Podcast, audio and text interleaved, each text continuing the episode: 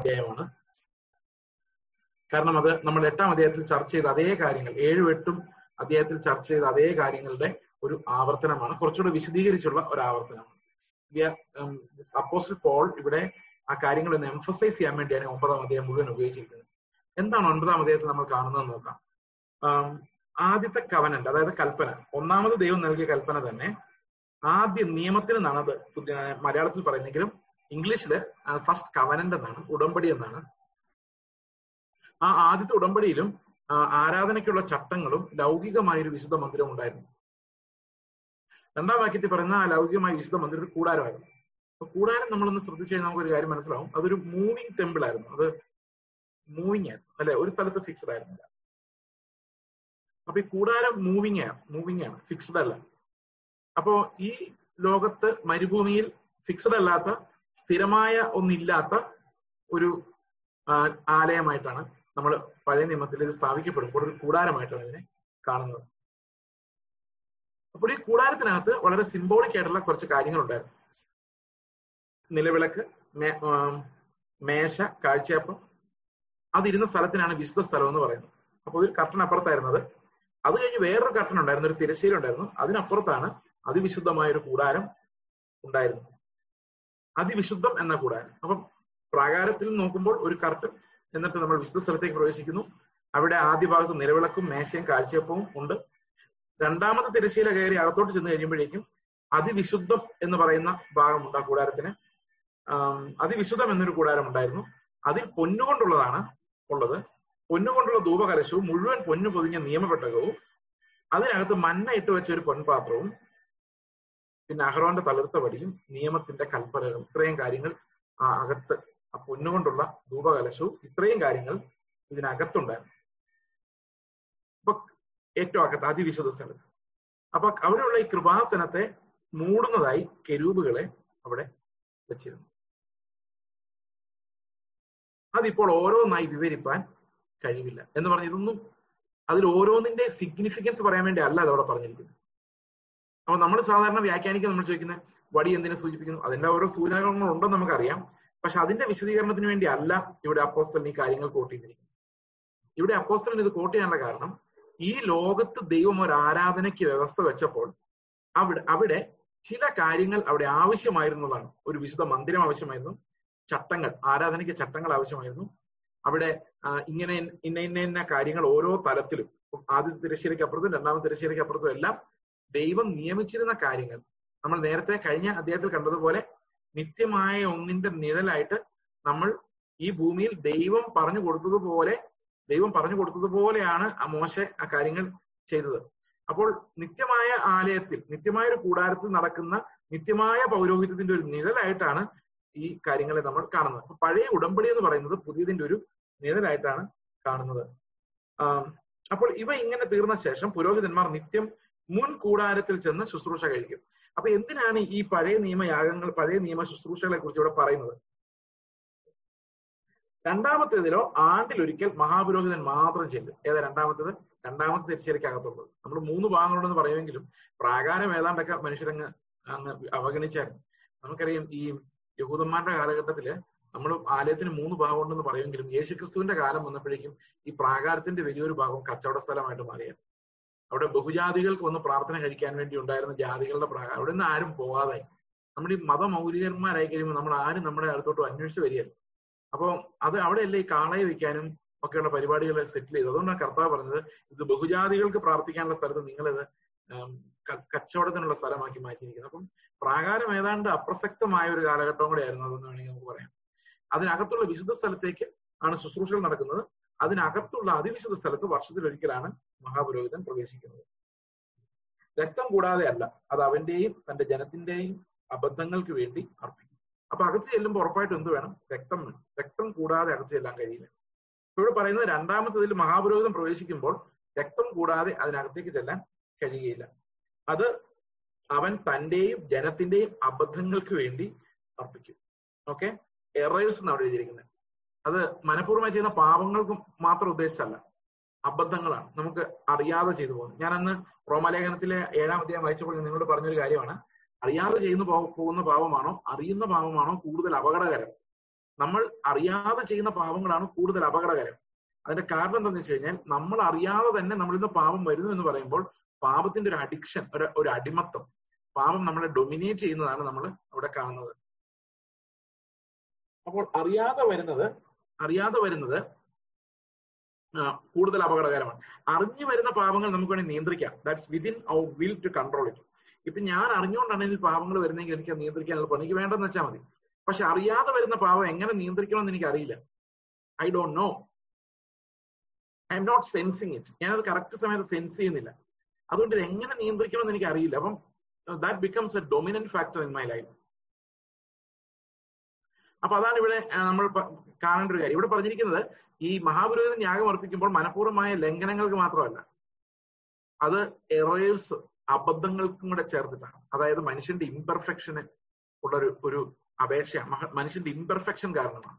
അവൻ പെർഫെക്റ്റ് അല്ലാത്തത് കൊണ്ട് അവൻ അബദ്ധങ്ങൾ വരുന്നത് കൊണ്ട് അവൻ അബദ്ധങ്ങൾ വരുന്നത് കൊണ്ട് അവൻ ആ അബദ്ധങ്ങൾക്കെല്ലാം വേണ്ടിയാണ്. അതായത് എവിടെയെല്ലാം അവൻ ഇംപെർഫെക്റ്റ് ആണോ അതിനെല്ലാം വേണ്ടിയാണ് യാഗം കഴിക്കുന്നതായിട്ട് നമ്മൾ കാണുന്നത്. മുൻകൂടാരം നിൽക്കുന്നിടത്തോളം വിശുദ്ധ മന്ദിരത്തിലേക്കുള്ള വഴി വെളിപ്പെട്ടിട്ടില്ല എന്ന് പരിശുദ്ധാത്മാവ് ഇതിനാൽ സൂചിപ്പിക്കുന്നു. അപ്പം ഇവിടെ മഹാപുരോഹിതന് മാത്രമേ കയറാൻ പറ്റത്തുള്ളൂ. അതും വർഷത്തിൽ ഒരിക്കലേ കയറാൻ പറ്റുള്ളൂ. രക്തവുമായിട്ട് മാത്രമേ കയറാൻ പറ്റുള്ളൂ.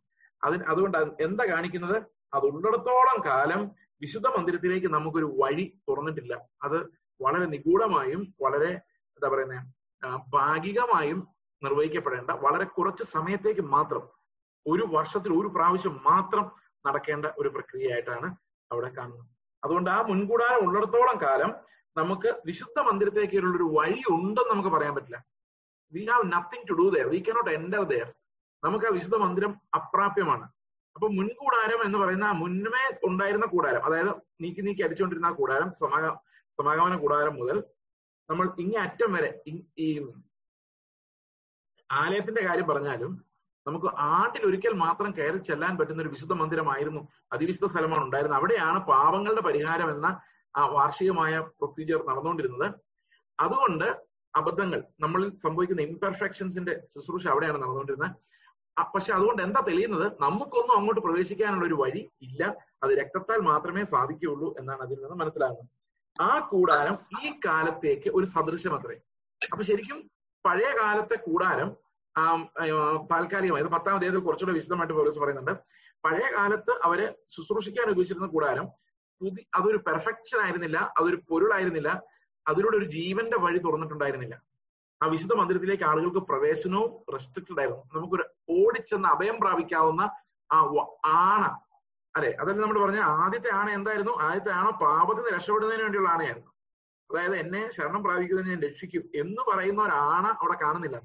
അതായത് നമുക്ക് അങ്ങോട്ടുള്ള ഒരു പ്രവേശനം റെസ്ട്രിക്റ്റഡ് എനിക്ക് ഓടി കൃപാസനത്തിൽ എടുത്തിട്ട് ചെല്ലാൻ പറ്റുന്നില്ല. I don't find a path there അതാണ് അതിനെ അപൂർണം എന്ന് വിളിക്കുന്നത്. അപ്പോൾ ശരിക്കും നമുക്ക് കൃപാസനം കിരൂപുകളാൽ പൊതിഞ്ഞും ഇങ്ങനെ വളരെ നിഗൂഢമായും രണ്ട് തിരശ്ശീലയ്ക്ക് അപ്പുറത്തും വെച്ചിരിക്കുന്നു. മഹാപുരോഹിതൻ മാത്രം ആഴ്ചയിൽ ഒരിക്കൽ കയറുന്നു എന്ന് പറഞ്ഞു കഴിയുമ്പോഴേക്കും ദാറ്റ് ബിക്കംസ് റെസ്ട്രിക്റ്റഡ് ഇന്നത്തെ ആരാധനാലയങ്ങൾ മുഴുവൻ ഈ കർട്ടൻ ഇട്ട് കാണിക്കുന്നു. അതായത് പഴയ നിയമ തരത്തിലുള്ള ആരാധന നടക്കുന്ന ക്രിസ്ത്യൻ വിഭാഗങ്ങൾ എപ്പോഴും ഈ കർട്ടൻ ഇട്ട് മദ്ബഹായെ മറച്ച് അതിനകത്ത് നിഗൂഢമായി നമുക്ക് പ്രവേശനമില്ല അങ്ങോട്ട്. അതായത് ഒരു സാമാന്യ മനുഷ്യൻ അങ്ങോട്ട് പ്രവേശനമില്ല. അപ്പോൾ പ്രവേശനമില്ലാത്തതല്ല ഏത് സമയത്തും കടന്നു ചെല്ലാൻ പറ്റാത്തത് കൃപാസനങ്ങൾ. ആ കൃപാസനമാണ് നമ്മൾ പഴയ നിയമത്തിൽ കാണുന്നത്. അവിടെ മഹാപുരോഹിതന് മാത്രമേ പ്രവേശിക്കാൻ സാധിക്കുള്ളൂ അത് വർഷത്തിൽ ഒരിക്കൽ മാത്രമേ സാധിക്കുള്ളൂ. അതുകൊണ്ട് നമുക്ക് എപ്പോഴും ചെന്ന് അഭയം പ്രാപിക്കാവുന്ന എപ്പോഴും കടന്നു ചെല്ലാവുന്ന വിശ്വാസത്താൽ പ്രവേശിക്കാവുന്ന ഒരു നിത്യ കൂടാരം നമ്മളവിടെ കാണുന്നില്ല. അതിന്റെ ഒരു നിഴൽ മാത്രമാണ് നമ്മളവിടെ കാണുന്നത് എന്നാണ് അപ്പോസ്തലൻ പറയുന്നത് മുൻ കൂടാരം നിൽക്കുന്നിടത്തോളം വിശുദ്ധ മന്ദിരത്തിലേക്കുള്ള വഴി വെളിപ്പെട്ടില്ല എന്ന് പരിശുദ്ധാത്മാവ് ഇതിനാൽ സൂചിപ്പിക്കുന്നു. അപ്പൊ ദൈവത്തിന്റെ ആത്മാവ് എന്താ സൂചിപ്പിക്കുന്നത്?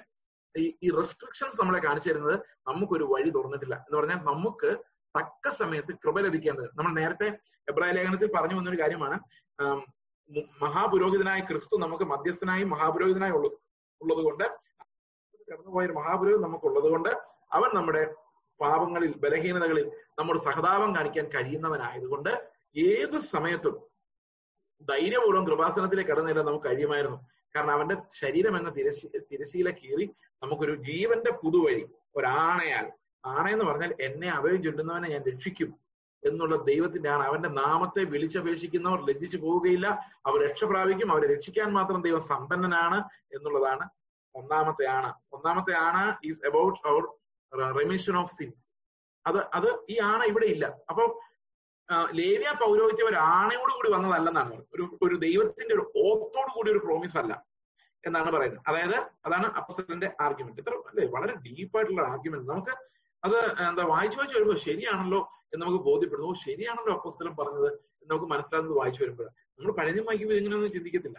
ഓ ദൈവം ഇത്ര സെറ്റപ്പ് ഒക്കെ ഉണ്ടാക്കി കൊടുത്തിട്ടുള്ളത് ചിന്തിക്കുള്ളൂ. പക്ഷെ നമ്മൾ ഇത് അപ്പോസരം പറയുമ്പോഴാണ് മനസ്സിലാകുന്നത്. നമുക്ക് എപ്പോഴും അഭയം ചൊല്ലാൻ പറ്റാത്തത് കൊണ്ട് റെസ്ട്രിക്ഷൻസ് ഉള്ളത് കൊണ്ട് അത് രക്തത്താൽ കടക്കണം എന്നുള്ളത് കൊണ്ട് തന്നെ നമുക്ക് ഓരോ സമയത്തും കടന്നേരാൻ പറ്റില്ല. പിന്നെ അബദ്ധങ്ങളെല്ലാം കാണിച്ച് കൂടി കാണിച്ച് കാണിച്ച് കാണിച്ച് അവസാനം ചെന്ന് ഒരു യാഗം കഴിച്ച് സെറ്റിൽമെന്റ് ഉണ്ടാക്കാൻ ശ്രമിക്കാൻ മാത്രമേ പറ്റുള്ളൂ. And grace is not transfer to us we don't have the transaction of grace happening any time അതാണ് ഇവിടെ നമ്മൾ കാണുന്ന ഒരു പ്രോബ്ലം അടുത്ത വാക്യം പറയാണ് ഈ മുൻകൂടാരം ഈ കൂടാരം ഈ കാലത്തിലേക്ക് ഒരു സദൃശം അത്രേ. ഓക്കെ? അപ്പൊ ഞാൻ ആ മോഡിലുള്ള കാര്യങ്ങൾ അധികം വിശദീകരിക്കാത്തതിന്റെ കാരണം ഇതെല്ലാം നമുക്ക് ജസ്റ്റ് നറേഷൻ ആണ്. നറേറ്റീവ് പാസേജസ് നമുക്ക് വളരെ വേഗം പോവാം ഇനി നമുക്ക് വിശദീകരിക്കണമെങ്കിൽ വിശദീകരിക്കാം. വിശദീകരിച്ച് പ്രസംഗിക്കണമെങ്കിൽ നമ്മൾ ഓരോന്ന് പൊന്നു കൊണ്ടുള്ള ഉപകാരം എന്തിനെ സൂചിപ്പിക്കുന്നത് അങ്ങനെ പറഞ്ഞുകൊണ്ട് നമുക്ക് വേണമെങ്കിൽ പോവാം. പക്ഷെ അത്രയൊന്നും ഇവിടെ പഠിപ്പിക്കാൻ എബ്രായ ലേഖനകർത്താവ് ഉദ്ദേശിക്കുന്നില്ല. അദ്ദേഹം അത് ഒരു നിഴലായി മാറുന്നത് എങ്ങനെയെന്ന് മാത്രം പറയാനാണ് ആഗ്രഹിക്കുന്നത്. ഈ കൂടാരം ആ കൂടാരം ഈ കാലത്തിലേക്ക് ഒരു സദൃശമത്രേ സദൃശമത്രേ. അതിനൊത്തവണ്ണം ആരാധനക്കാരന് മനസാക്ഷിയിൽ പൂർണ സമാധാനം വരുത്തുവാൻ കഴിയാത്ത അതാ ഞാൻ പറഞ്ഞത്. ആരാധിക്കുന്നവന് സ്വാതന്ത്ര്യം നൽകാത്ത ആരാധിക്കുന്നവന് ആണയാലുള്ള വിടുതൽ നൽകാത്ത ആരാധനക്കാരന് ഉള്ളിന്റെ ഉള്ളിൽ ദൈവവുമായി സമാധാനം ഉണ്ടാക്കാത്ത വഴിപാട് യാഗവുമാണ് വീണ്ടും വീണ്ടും ആ രണ്ടാം തിരശ്ശീലയ്ക്ക് അകത്തേക്ക് ചെന്ന് അർപ്പിച്ചുകൊണ്ടിരിക്കുന്നത്. അതുകൊണ്ട് ആരാധകൻ ഒരു കോൺഫിഡൻസ് ദൈവത്തിൽ ഉണ്ടാകുന്നില്ല. ആ ആണയാലുള്ള അവന്റെ രക്ഷയുടെ വാഗ്ദത്വം അവൻ ഉറച്ചു കിട്ടുന്നില്ല. രണ്ടാമത്തെ ഉടമ്പടി അങ്ങനെയല്ല. രണ്ടാമത്തെ ഉടമ്പടി ആണയാൽ സ്ഥാപിതമാണ്. രണ്ടാമത്തെ മഹാപൗരോഹിത്യം. കർത്താവ് അതിനെക്കുറിച്ച് അനുദപിക്കാത്ത ഒരു മഹാപൗരോഹിത്യമാണ്. ആ രണ്ടാമത് എബ്രാഹിം ലേഖനത്തിൽ ഏറ്റവും പ്രധാനപ്പെട്ട ഒരു ജംഗ്ഷനാണ്. അവിടെയാണ് അത് പറയുന്നത്. ഏതാണ്ട് ഒരു മിഡിൽ പാർട്ട്. അവിടെ അവിടെ വെച്ചാണ് പൗലോസ് പറയുന്നത് രണ്ടാണകളാൽ ഒന്ന് രക്ഷിക്കാനുള്ളതും മറ്റൊന്ന് നിത്യതയിലുള്ള പ്രത്യാശയ്ക്കുള്ളതുമായ രണ്ടാണകൾ എന്ന് പറയും ഈ രണ്ടാണയും എവിടെ ബാധകമല്ല? ഈ പഴയ നിയമ ശുശ്രൂഷകളിൽ ബാധകമല്ല. ആ കൂടാരം ഈ കാലത്തേക്ക് ഒരു സദൃശ്യമത്രേ. അതിനൊത്തവണ്ണം ആരാധനക്കാരന് മനസാക്ഷിയിൽ പൂർണ സമാധാനം വരുത്തുവാൻ കഴിയാത്ത വഴിപാടും യാഗവും അർപ്പിച്ചു അപ്പൊ ഇതിങ്ങനെ പോന്നുകൊണ്ടിരിക്കുകയാണ് പക്ഷെ ഒരു പൂർണ സമാധാനം ദൈവമായിട്ട്.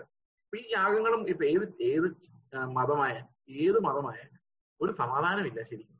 എന്ന് പറഞ്ഞാൽ നിങ്ങൾ ഉദ്ദേശിക്കുന്ന സമാധാനമല്ല ഞാൻ ഉദ്ദേശിക്കുന്നത് എനിക്ക് തോന്നുന്നു. സമാധാനം എന്ന് പറഞ്ഞാൽ എന്താ? ഇപ്പം ഒരു യാഗം കഴിച്ചു. അല്ലെങ്കിൽ ഒരു കുർബാന വരും നമുക്ക് ദൈവവുമായി ഒരു സമാധാനം ഉണ്ടായോ? ദൈവം നമ്മളെ അംഗീകരിച്ചോ? കൃപാസനത്തിലേക്ക് നമ്മൾ പ്രവേശിച്ചോ? നമ്മുടെ പാപങ്ങൾ ക്ഷമിക്കപ്പെട്ടോ?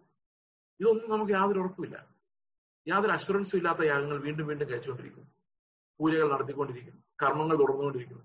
പക്ഷെ ഇതൊന്നും ഇത് തീർന്നു എന്നുള്ള ഒരു അഷുറൻസ് നമുക്ക് തരുന്നില്ല. ആണയില്ല അതിനകത്തൊന്നും.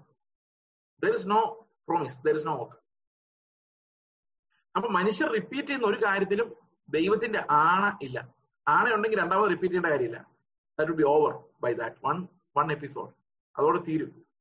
പക്ഷെ ഇത് അങ്ങനെയല്ല ഇത് വീണ്ടും വീണ്ടും ആവർത്തിക്കുന്നത് നിഷ്ഫലമായതുകൊണ്ടാണ്. അപ്പൊ നിഷ്ഫലമായതുകൊണ്ടും ആണയാൽ ഉറപ്പിക്കപ്പെടാത്തതായതുകൊണ്ടും എല്ലാ മതങ്ങളും വീണ്ടും വീണ്ടും ആവർത്തിക്കുന്ന പൂജകളിലും കർമ്മങ്ങളിലും കുർബാനകളിലുമാണ് ആശ്രയിക്കുന്നത്. So there, this process, the cyclic process of cultic observances gets repeated over and over again. അപ്പോൾ ഇത് ഈ എബ്രാഹിം ലേഖനത്തിൽ സംസാരിക്കുമ്പോഴും ഇസ്രായേലിലുള്ള ഹീബ്രു റിലീജിയൻ അതായത് പഴയ നിയമ മതം അത് കണ്ടിന്യൂ ചെയ്യുന്നുണ്ട്. അതിന്റെ കൾട്ടിക് ഫോമിൽ കണ്ടിന്യൂ ചെയ്യുന്ന ഒരു കാലത്താണ് ഇത് എഴുതപ്പെട്ടിരിക്കുന്നത്. ഓക്കെ അപ്പൊ ഭക്ഷ്യങ്ങൾ ധാന്യ പാനീയങ്ങൾ വിവിധ സ്നാനങ്ങൾ എന്നിവയോടുകൂടെ ഗുണീകരണ കാലത്തോളം ചുമത്തിയിരുന്ന ജഡീക നിയമങ്ങൾ എത്ര? അപ്പം പാപികളുടെ ഗുണീകരണത്തിനുള്ളത്. ഗുണീകരണവും വിശുദ്ധീകരണവും രണ്ടും രണ്ടാണ്. പഴയ നിയമം കൊണ്ടുണ്ടാകുന്ന ഗുണീകരണവും ആത്മാവിന്റെ പ്രസൻസ് കൊണ്ടുണ്ടാകുന്ന വിശുദ്ധീകരണമാണ് ഗുണപ്പെടുത്തുക എന്ന് പറയുന്നത് ഒരു പ്രകൃതി നിയമമാണ്. നമ്മൾ എല്ലാവരും ഗുണപ്പെടണം എന്നുള്ളതും പ്രകൃതിയിൽ തന്നെ ദൈവം നമ്മൾ ആവശ്യപ്പെടുന്ന ഒരു കാര്യമാണ്. We all need to be better good അപ്പൊ ഗുണീകരണത്തിന് വേണ്ടിയുള്ള പല അർത്ഥത്തിലും ഗുണീകരണം എന്നുള്ള വാക്ക് ഉപയോഗിച്ചിട്ടുണ്ട്. അവ ഭക്ഷ്യങ്ങൾ പാനീയങ്ങൾ വിവിധ സ്നാനങ്ങൾ എന്നിവയോട് കൂടെ ഗുണീകരണ കാലത്തോളം ചുമത്തിയിരുന്ന ജഡീക നിയമങ്ങൾ എത്രയും കൃപയുടെ കാലം വരുന്നത് വരെ ഗുണീകരണ കാലം മനുഷ്യരെ നന്നാക്കി നിർത്തുക. വിശദീകരിക്കാൻ പറ്റില്ല നീതീകരിക്കാൻ പറ്റില്ല തേജസ്കരിക്കാൻ പറ്റില്ല നന്നാക്കി നിർത്താം. അപ്പൊ ഈ ഗുണീകരണ കാലത്തോളം അത് തീരുന്നത് വരെയും ഉള്ള ജഡീക നിയമങ്ങൾ അത്രേ എന്നാണ് ഈ വാക്യം നമ്മളോട് പറയുന്നത്. അപ്പോൾ പഴയ നിയമത്തിന്റെ ഒബ്സർവൻസസിനെ കുറിച്ചാണ് കൾട്ടിക് ലോ അപ്പൊ പഴയ നിയമത്തിലെ കൾട്ടിക് ലോയും നീതിയും തമ്മിൽ നമ്മൾ വേർതിരിച്ച കാരണം പഴയ നിയമത്തിലെ നീതിയും ഭാഗികമാണ് പക്ഷെ അത് ഇപ്പോഴുള്ള നീതിയുടെ നിഴലാണ്. നീതിയുടെ പ്രമാണങ്ങൾ ഒരിക്കലും മാറിപ്പോകുന്നില്ല. കൊല്ലരെന്ന് പറഞ്ഞാൽ കൊല്ലരെന്ന് തന്നെയാണ്. അതൊരിക്കലും മാറുന്നില്ല. അതിന് കുറച്ചുകൂടി ഡീപ്പായ ഒരു അർത്ഥത്തിലോട്ട് നമ്മൾ പോകുന്നതേ ഉള്ളൂ. എന്നാൽ കൾട്ടിക് നിയമങ്ങൾ യേശുക്രിസ്തുവിന്റെ ക്രൂശോടുകൂടി അവസാനിക്കുകയാണ്. ആ രണ്ടും നമ്മൾ സെപ്പറേറ്റ് ആയിട്ടാണ് കാണേണ്ടത്. ഓക്കെ ക്രിസ്തുവോ വരുവാനുള്ള നന്മകളുടെ മഹാപുരോഹിതനായി വന്നിട്ട് അല്ലാത്തതായി എന്ന് വെച്ചാൽ ഈ സൃഷ്ടിയിൽ ഉൾപ്പെടാത്തതായി വലിപ്പവും തികവുമേറിയ ഒരു കൂടാരത്തിൽ കൂടെ ആട്ടുകൊറ്റന്മാരുടെയും പശുക്കിടാങ്ങളുടെയും രക്തത്താലല്ല സ്വന്തം രക്തത്താൽ തന്നെ ഒരിക്കലായിട്ട് വിശുദ്ധ മന്ദിരത്തിൽ പ്രവേശിച്ച് എന്നേക്കുമുള്ള ഒരു വീണ്ടെടുപ്പ് സമർപ്പിച്ചു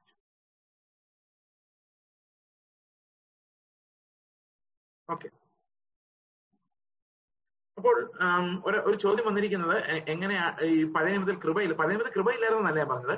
പഴയ നിയമത്തിൽ കൃപാസനത്തിലേക്ക് ഓടിച്ചെന്ന് അഭയം പ്രാപിക്കാനുള്ള ഒരു ശുശ്രൂഷ ഈ കൂടാരങ്ങളിൽ അർപ്പിക്കപ്പെട്ടിരുന്നില്ല എന്നാണ് പറഞ്ഞത്. ദൈവത്തിന്റെ കൃപയാലാണ് എപ്പോഴും മനുഷ്യർ രക്ഷിക്കപ്പെടുന്നത്. ആ ഒരു രക്ഷിക്കാനുള്ള ഇറസിസ്റ്റബിൾ ഗ്രേസ് നമുക്ക് അങ്ങനെ നിർവചിക്കാൻ സാധിക്കില്ല.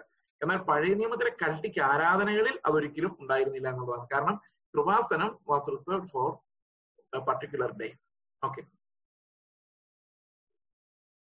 അപ്പോൾ എന്താണ് ക്രിസ്തുവിന്റെ യാഗവും ഈ കൂടാരങ്ങളിൽ അർപ്പിക്കപ്പെടുന്ന യാഗവും തമ്മിലുള്ള ഡിഫറൻസ് അതാണ് നമ്മൾ ഈ വാക്യത്തിൽ കാണുന്നത്. പതിനൊന്നും പന്ത്രണ്ടും വാക്യങ്ങൾ. ക്രിസ്തു ക്രിസ്തുവോ വരുവാനുള്ള നന്മകളുടെ മഹാപുരോഹിതനായി. കൈപ്പണി അല്ലാത്തതായി. എന്ന് വെച്ചാൽ ഈ സൃഷ്ടിയിൽ ഉൾപ്പെടാത്തതായി. ഈ കൈപ്പണി എന്ന് ഉദ്ദേശിക്കുന്ന ഈ ഭൂമിയിൽ ദൈവം സൃഷ്ടിച്ചതല്ല. അതാണ് കൈപ്പണി എന്ന് പറയുന്നത്. കൈപ്പണി അല്ലാത്തതായി എന്ന് വെച്ചാൽ ഈ സൃഷ്ടിയിൽ ഉൾപ്പെടാത്തതായി വലിപ്പവും തികവുമേറിയ ഒരു കൂടാരത്തിൽ കൂടി അതാണ് ഈ സ്വർഗീയ കൂടാരം നമ്മൾ എട്ടാം അദ്ദേഹത്തിൽ പറയുന്നത് അതിന്റെ ഒരു നിഴലാണ് ഇവിടെയുള്ള കൂടാരങ്ങളും ടെമ്പിളുകളും.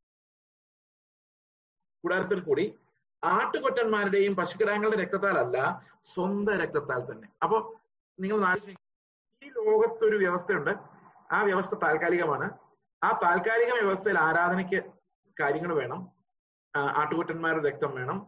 കുറെ കാര്യങ്ങളുടെ ലിസ്റ്റ് നമ്മൾ ആദ്യത്തെ ഏഴ് ആറ് വാക്യങ്ങളിൽ അഞ്ചാറ് വാക്യങ്ങളിൽ നമ്മൾ വായിച്ചു. അവിടെ കുറെ കാര്യങ്ങൾ ആവശ്യമായിട്ടുണ്ട്. രക്തം ആവശ്യമാണ്. രക്തം കൂടാതെ രണ്ടാം തിരശ്ശേരിക്കകത്തേക്ക് കയറാൻ പറ്റില്ല എന്ന് പറയുന്നുണ്ട്. എന്നാൽ ഇവിടെ നമ്മൾ കാണുന്നത് സ്വർഗീയമായ ഒരു തിരശീലയിൽ സ്വർഗത്തെക്കാളും ഉന്നതനായ ഒരു മഹാപുരോഹിതൻ ശുശ്രൂഷ ചെയ്യുമ്പോൾ അവനും ശുശ്രൂഷയ്ക്ക് ചിലത് വേണം. അവിടെ ആട്ടുകൊറ്റന്മാരുടെ രക്തം ചിലവാക്കില്ല പശുക്കിടാങ്ങളുടെ രക്തവുമായിട്ട് പ്രവേശിക്കാൻ പറ്റത്തില്ല. അവിടെ സ്വർഗത്തെക്കാളും ഉന്നതമായ മഹിമയുടെ സിംഹാസനത്തിൽ ഇരിക്കുന്ന പുത്രൻ അർപ്പിക്കുന്ന യാഗത്തിൽ വിശുദ്ധമായത് സ്വർഗത്തിന് യോജിച്ചത് ഒന്ന് മാത്രമേ ഉള്ളൂ. അത് അവന്റെ രക്തമാണ്. വേറൊരു രക്തത്തിനും അവിടെ പ്രവേശിക്കാൻ കഴിയാത്ത ഒരു അതിവിശുദ്ധ കൂടാരത്തിലാണ് നമ്മുടെ രണ്ടാമത്തെ നിയമത്തിന്റെ പുതിയ ഉടമ്പടിയുടെ ശുശ്രൂഷകൾ നടക്കുന്നത്. ഈ ഭൂമിയിലാണ് നടക്കുന്നത് നമുക്ക് തോന്നുമെങ്കിലും അതേ സമയത്ത് തന്നെ നമ്മൾ ഈ എബ്രായ ലേഖനത്തിൽ പറയുന്നത് ഈ യേശു ക്രിസ്തുവിന്റെ ശരീരം അർപ്പിക്കപ്പെടുന്ന ഈ ഭൂമിയിൽ അവന്റെ ശരീരം അർപ്പിക്കപ്പെടുന്ന സമയത്ത് തന്നെ നിത്യകൂടാരങ്ങളിൽ നമ്മുടെ യാഗങ്ങൾ നമ്മുടെ പാപങ്ങൾക്ക് വേണ്ടിയുള്ള ഒരു മഹാപുരോഹിതന്റെ യാഗം ആണ് അതിന്റെ നിഴലാണ് ഇവിടെ നടക്കുന്നത് എന്ന് പറഞ്ഞാൽ ദൈവത്തിന്റെ പ്രസൻസിൽ that's considered as eternal eternal sacrifice അപ്പോൾ മഹാപുരോഹിതനാണ് യാഗം കഴിക്കുന്നതെങ്കിൽ ആ യാഗം കഴിക്കാൻ എന്തു വേണം? അതിന് തക്കതായ കാര്യങ്ങൾ വേണം. ആട്ടുകൊറ്റന്മാരുടെ രക്തം പോരാ. സ്വർഗത്തെക്കാൾ ഉന്നതമായ മഹിമാസനത്തിന്റെ വലതുഭാഗത്തുള്ള ആ കൂടാരത്തിൽ അർപ്പിക്കപ്പെടുന്ന യാഗത്തെ സംബന്ധിച്ച് പറയുകയാണെങ്കിൽ അതിൽ യേശുക്രിസ്തുവിന്റെ രക്തം തന്നെ വേണം. ഒരു മനുഷ്യന്റെ രക്തം നിർമ്മലമായ കുഞ്ഞാടിന്റെ നിർദോഷനായ ഒരു മഹാപുരോഹിതന്റെ രക്തം അവൻ തന്നെ അർപ്പിക്കുകയായിരുന്നു. ആട്ടുകൊറ്റന്മാരുടെയും കാളുകളുടെയും രക്തവും മലിനപ്പെട്ടവരുടെ മേൽ തളിക്കുന്ന പശുഭസ്മവും ജഡീക ശുദ്ധി വരുത്തുന്നുവെങ്കിൽ നിത്യാത്മാവിനാൽ ദൈവത്തിന് തന്നെത്താൻ നിഷ്കളങ്കനെ അർപ്പിച്ച ക്രിസ്തുവിന്റെ രക്തം ജീവനുള്ള ദൈവത്തെ ആരാധിപ്പാൻ നിങ്ങളുടെ മനസാക്ഷിയെ നിർജീവ പ്രവൃത്തികളെ പോക്കി എത്രയധികം ശുദ്ധീകരിക്കും. ഇതൊരു ഇത്തിരി എക്സ്പ്ലനേഷൻ വേണ്ട ഒരു വാക്യമാണ്. എന്താണ് ഇവിടെ ഈ രണ്ട് കോൺട്രാസ്റ്റ് എന്ത് കാര്യങ്ങളെ കുറിച്ചാണ് ഇവിടെ വിവരിക്കുന്നത് നമുക്ക് നോക്കാം. ആദ്യം പറയുന്നത് ആട്ടുകൊറ്റന്മാരുടെയും കാളുകളുടെയും രക്തവും മലിനപ്പെട്ടവരുടെ മേൽ തളിക്കുന്ന പശുഭസ്മവും ജടീക ശുദ്ധി വരുന്നു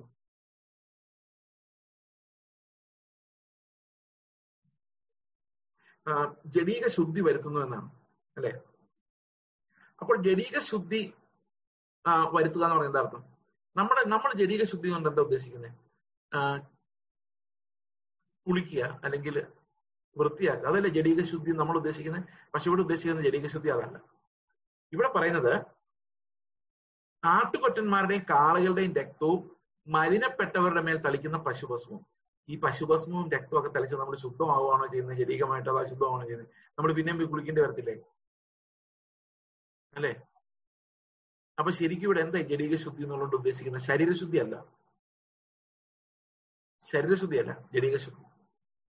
അതായത് നമ്മൾ മനസ്സിലാക്കേണ്ടത് ഈ ഈ യാഗങ്ങൾ ഈ മൃഗങ്ങളുടെ യാഗങ്ങൾ കൊണ്ട് നമുക്കുണ്ടാകുന്ന പ്രയോജനം ഗുണീകരണമാണ്. ഗുണീകരണം നടക്കുന്ന ജഡത്തിലാണ് ആത്മാവിലല്ല.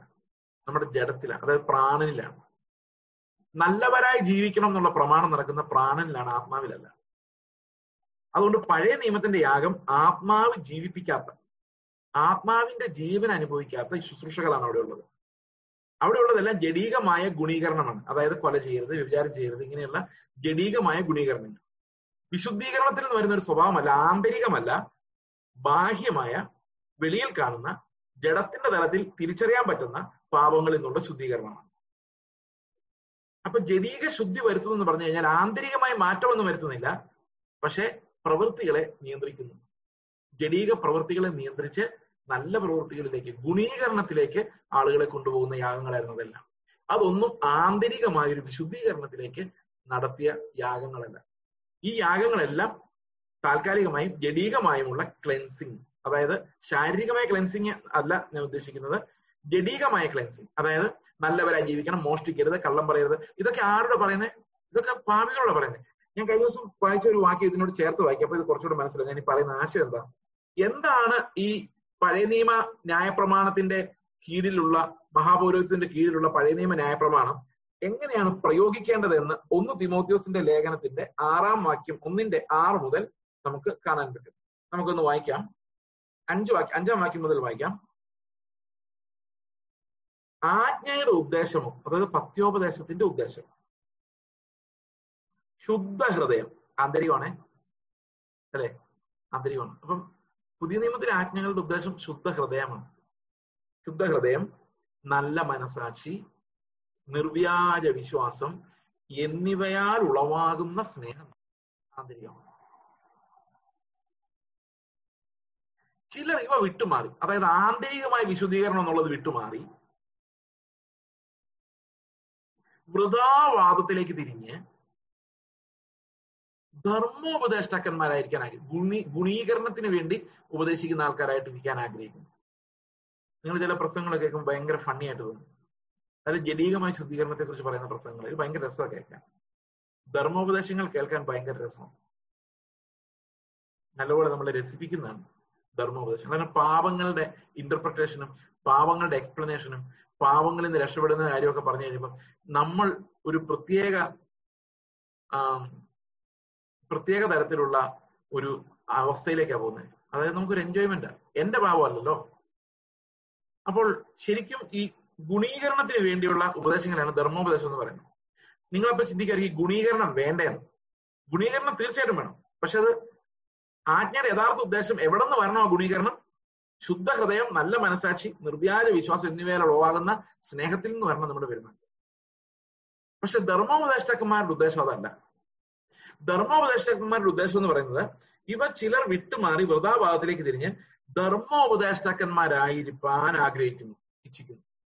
ഈ ഒരു ചോദ്യം ഈ ധർമ്മോപദേശക്കാരുടെ ഒരു വലിയ പ്രശ്നമുണ്ട്. ആന്തരികമായ വിശദീകരണം നമുക്ക് അളക്കാൻ പറ്റില്ല. പുറമേ ഉള്ളത് നമുക്ക് കാണാനും അളക്കാനും പറ്റും ഇപ്പൊ ഒരാൾ നല്ല മനുഷ്യനാണോ എന്ന് നമ്മൾ വിലയിരുത്തുന്ന പുറമേ ഉള്ള ആളെ നോക്കിയാണ്. അകമേ നോക്കി നമുക്ക് ഒന്നും പറയാൻ പറ്റില്ല. നമ്മളെ തന്നെ നമ്മൾ പലപ്പോഴും അകമേ നോക്കാറില്ല. പുറമേ ഒക്കെ ഓക്കെ ആയിട്ട് ചെയ്തിട്ടുണ്ടെങ്കിൽ നമുക്കൊരു സെൽഫ് സാറ്റിസ്ഫാക്ഷൻ ഉണ്ടാവും.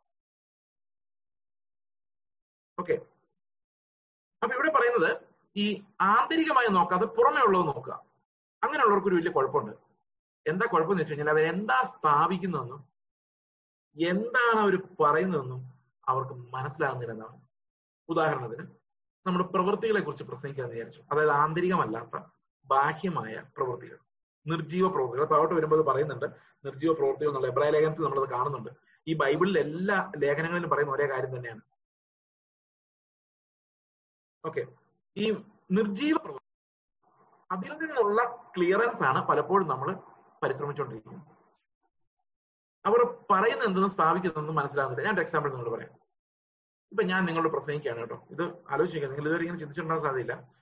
ഞാൻ നിങ്ങളോട് പറയാണ് സഹോദരങ്ങളെ നിങ്ങൾ വിശുദ്ധ ജീവിതം നയിച്ചില്ലെങ്കിൽ എല്ലാരും നരകത്തിൽ പോകും. സമ്മതിച്ചോ സത്യമല്ലേ? ഞാൻ നിങ്ങളോട് പറയാം. നിങ്ങൾ വിശുദ്ധ ജീവിതം നയിച്ചില്ലെങ്കിൽ. അപ്പൊ നിങ്ങൾ എന്നോടൊരു ചോദ്യം ചോദിച്ചേ? എന്ത് ചോദിക്കും നിങ്ങൾ എന്നോട്? ഞാൻ അങ്ങനെ നിങ്ങളോട് പറയുകയാണെങ്കിൽ നിങ്ങൾ എന്നോട് എന്ത് ചോദിക്കാൻ ന്യായമായിട്ടും ഇങ്ങേര് സ്വർഗത്തിൽ പോവോ? ചോദിക്കാൻ അപ്പൊ ഞാൻ എന്തായിരിക്കും മറുപടി പറയുന്നത് ഞാൻ പോകൂ ഇതാ പറഞ്ഞ ഈ പ്രസംഗിക്കുന്നവർക്ക് എന്താ സ്ഥാപിക്കുന്നു മനസ്സിലാതെ പോകും ഞാൻ പോകൂലെന്ന് പറഞ്ഞാൽ പിന്നെ താൻ എന്തിനാ പ്രസംഗിക്കാൻ പറഞ്ഞു ചോദിക്കാം. പോകുമെന്ന് പറഞ്ഞാൽ അതിനേക്കാളും കുഴപ്പമാണ് കാരണം അതിനർത്ഥം ധാരെ പോവുള്ളൂ. എന്താ ഞാൻ നിങ്ങളോട് പറഞ്ഞത്? വിശുദ്ധ ജീവിതം നയിച്ചില്ലെങ്കിൽ എന്നല്ലേ പറഞ്ഞേ അല്ലെ? അപ്പൊ ഞാൻ പോകുമെന്ന് പറഞ്ഞാൽ അതിന്റെ അർത്ഥം എന്താ? ഞാൻ വിശുദ്ധ ജീവിതം നയിക്കുന്നത്. അങ്ങനെയല്ലേ അർത്ഥം പോകില്ല എന്ന് പറഞ്ഞ അർത്ഥം എന്താ? പ്രസംഗിക്കാൻ നമുക്ക് യോഗ്യത ഒന്നും പിന്നെ എന്ത് പ്രസംഗിക്കാനാ വന്നത്?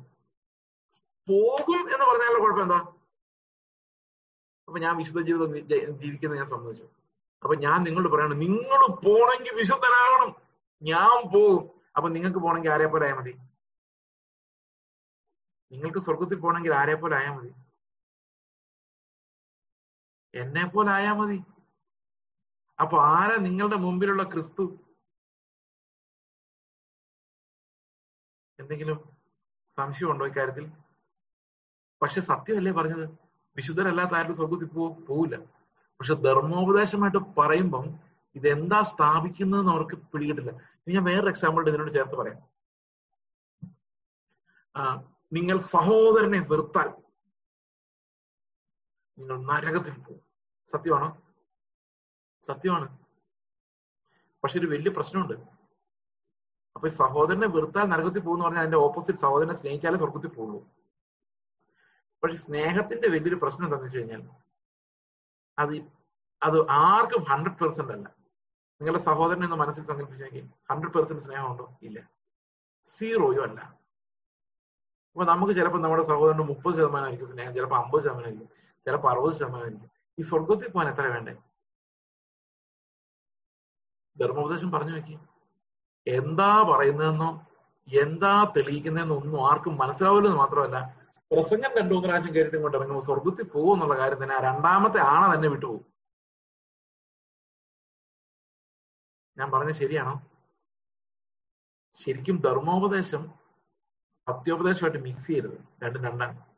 ഇവിടെ പറയുന്നത് എന്താന്ന് നോക്കി ആജ്ഞയുടെ ഉദ്ദേശമോ ശുദ്ധ ഹൃദയം നല്ല മനസാക്ഷി നിർവ്യാജ വിശ്വാസം എന്നിവയാൽ ഉളവാകുന്ന സ്നേഹം തന്നെ ചിലർ ഇവ വിട്ടുമാറി ധർമ്മോപദേശ അമൃതാവാദങ്ങളിലേക്ക് തിരിഞ്ഞ് ധർമ്മോപദേഷ്ടക്കന്മാരായിരിക്കാൻ ആഗ്രഹിക്കുന്നു. തങ്ങൾ പറയുന്നു ഇന്നതെന്നും സ്ഥാപിക്കുന്ന ഇന്നതെന്നും ഗ്രഹിക്കുന്നില്ല താനും. അടുത്ത വാക്യം. ന്യായ പ്രമാണമോ നീതിമാനല്ല. ഇതിനെയാണ് നമ്മൾ പുറമേയുള്ള ജഡീകമായ ശുദ്ധി എന്ന് പറയുന്നത്. ജഡീകമായി അശുദ്ധരായവർക്കാണ് എന്ത്? ന്യായപ്രമാണം ജഡീക ശുദ്ധി വരുത്തുന്നത്. അവരോട് എന്തൊക്കെ ഉപദേശിക്കുന്നു നോക്കി ന്യായപ്രമാണമോ നീതിമാനല്ല. അധർമ്മികൾ അഭക്തർ അനുസരണം കെട്ടവർ പാപികൾ അശുദ്ധൻ ബാഹ്യന്മാർ. ഇങ്ങനെ കുറെ എണ്ണം ഉണ്ട്. അവർക്കുള്ളതാണ് ന്യായപ്രമാണം. എന്ന് പറഞ്ഞാൽ അവരെയാണ് ജഡീകമായി ഗുണീകരിക്കേണ്ടത്. നമ്മളെ ആത്മീകമായി വിശുദ്ധീകരിക്കുകയാണ് വേണ്ടത്. അതിന് വളരെ ഉന്നതമായ ഒരു പ്രമാണം നിത്യമായ ഒരു മഹാപൗരോഹിത്യത്തിന്റെ മഹാപൗരോഹിത്യത്തിന്റെ കീഴിൽ നമുക്ക് ലഭിച്ചിട്ടുണ്ട്. അപ്പോൾ മനസ്സിലാവുന്നുണ്ടോ ഞാൻ പറയുന്നത്?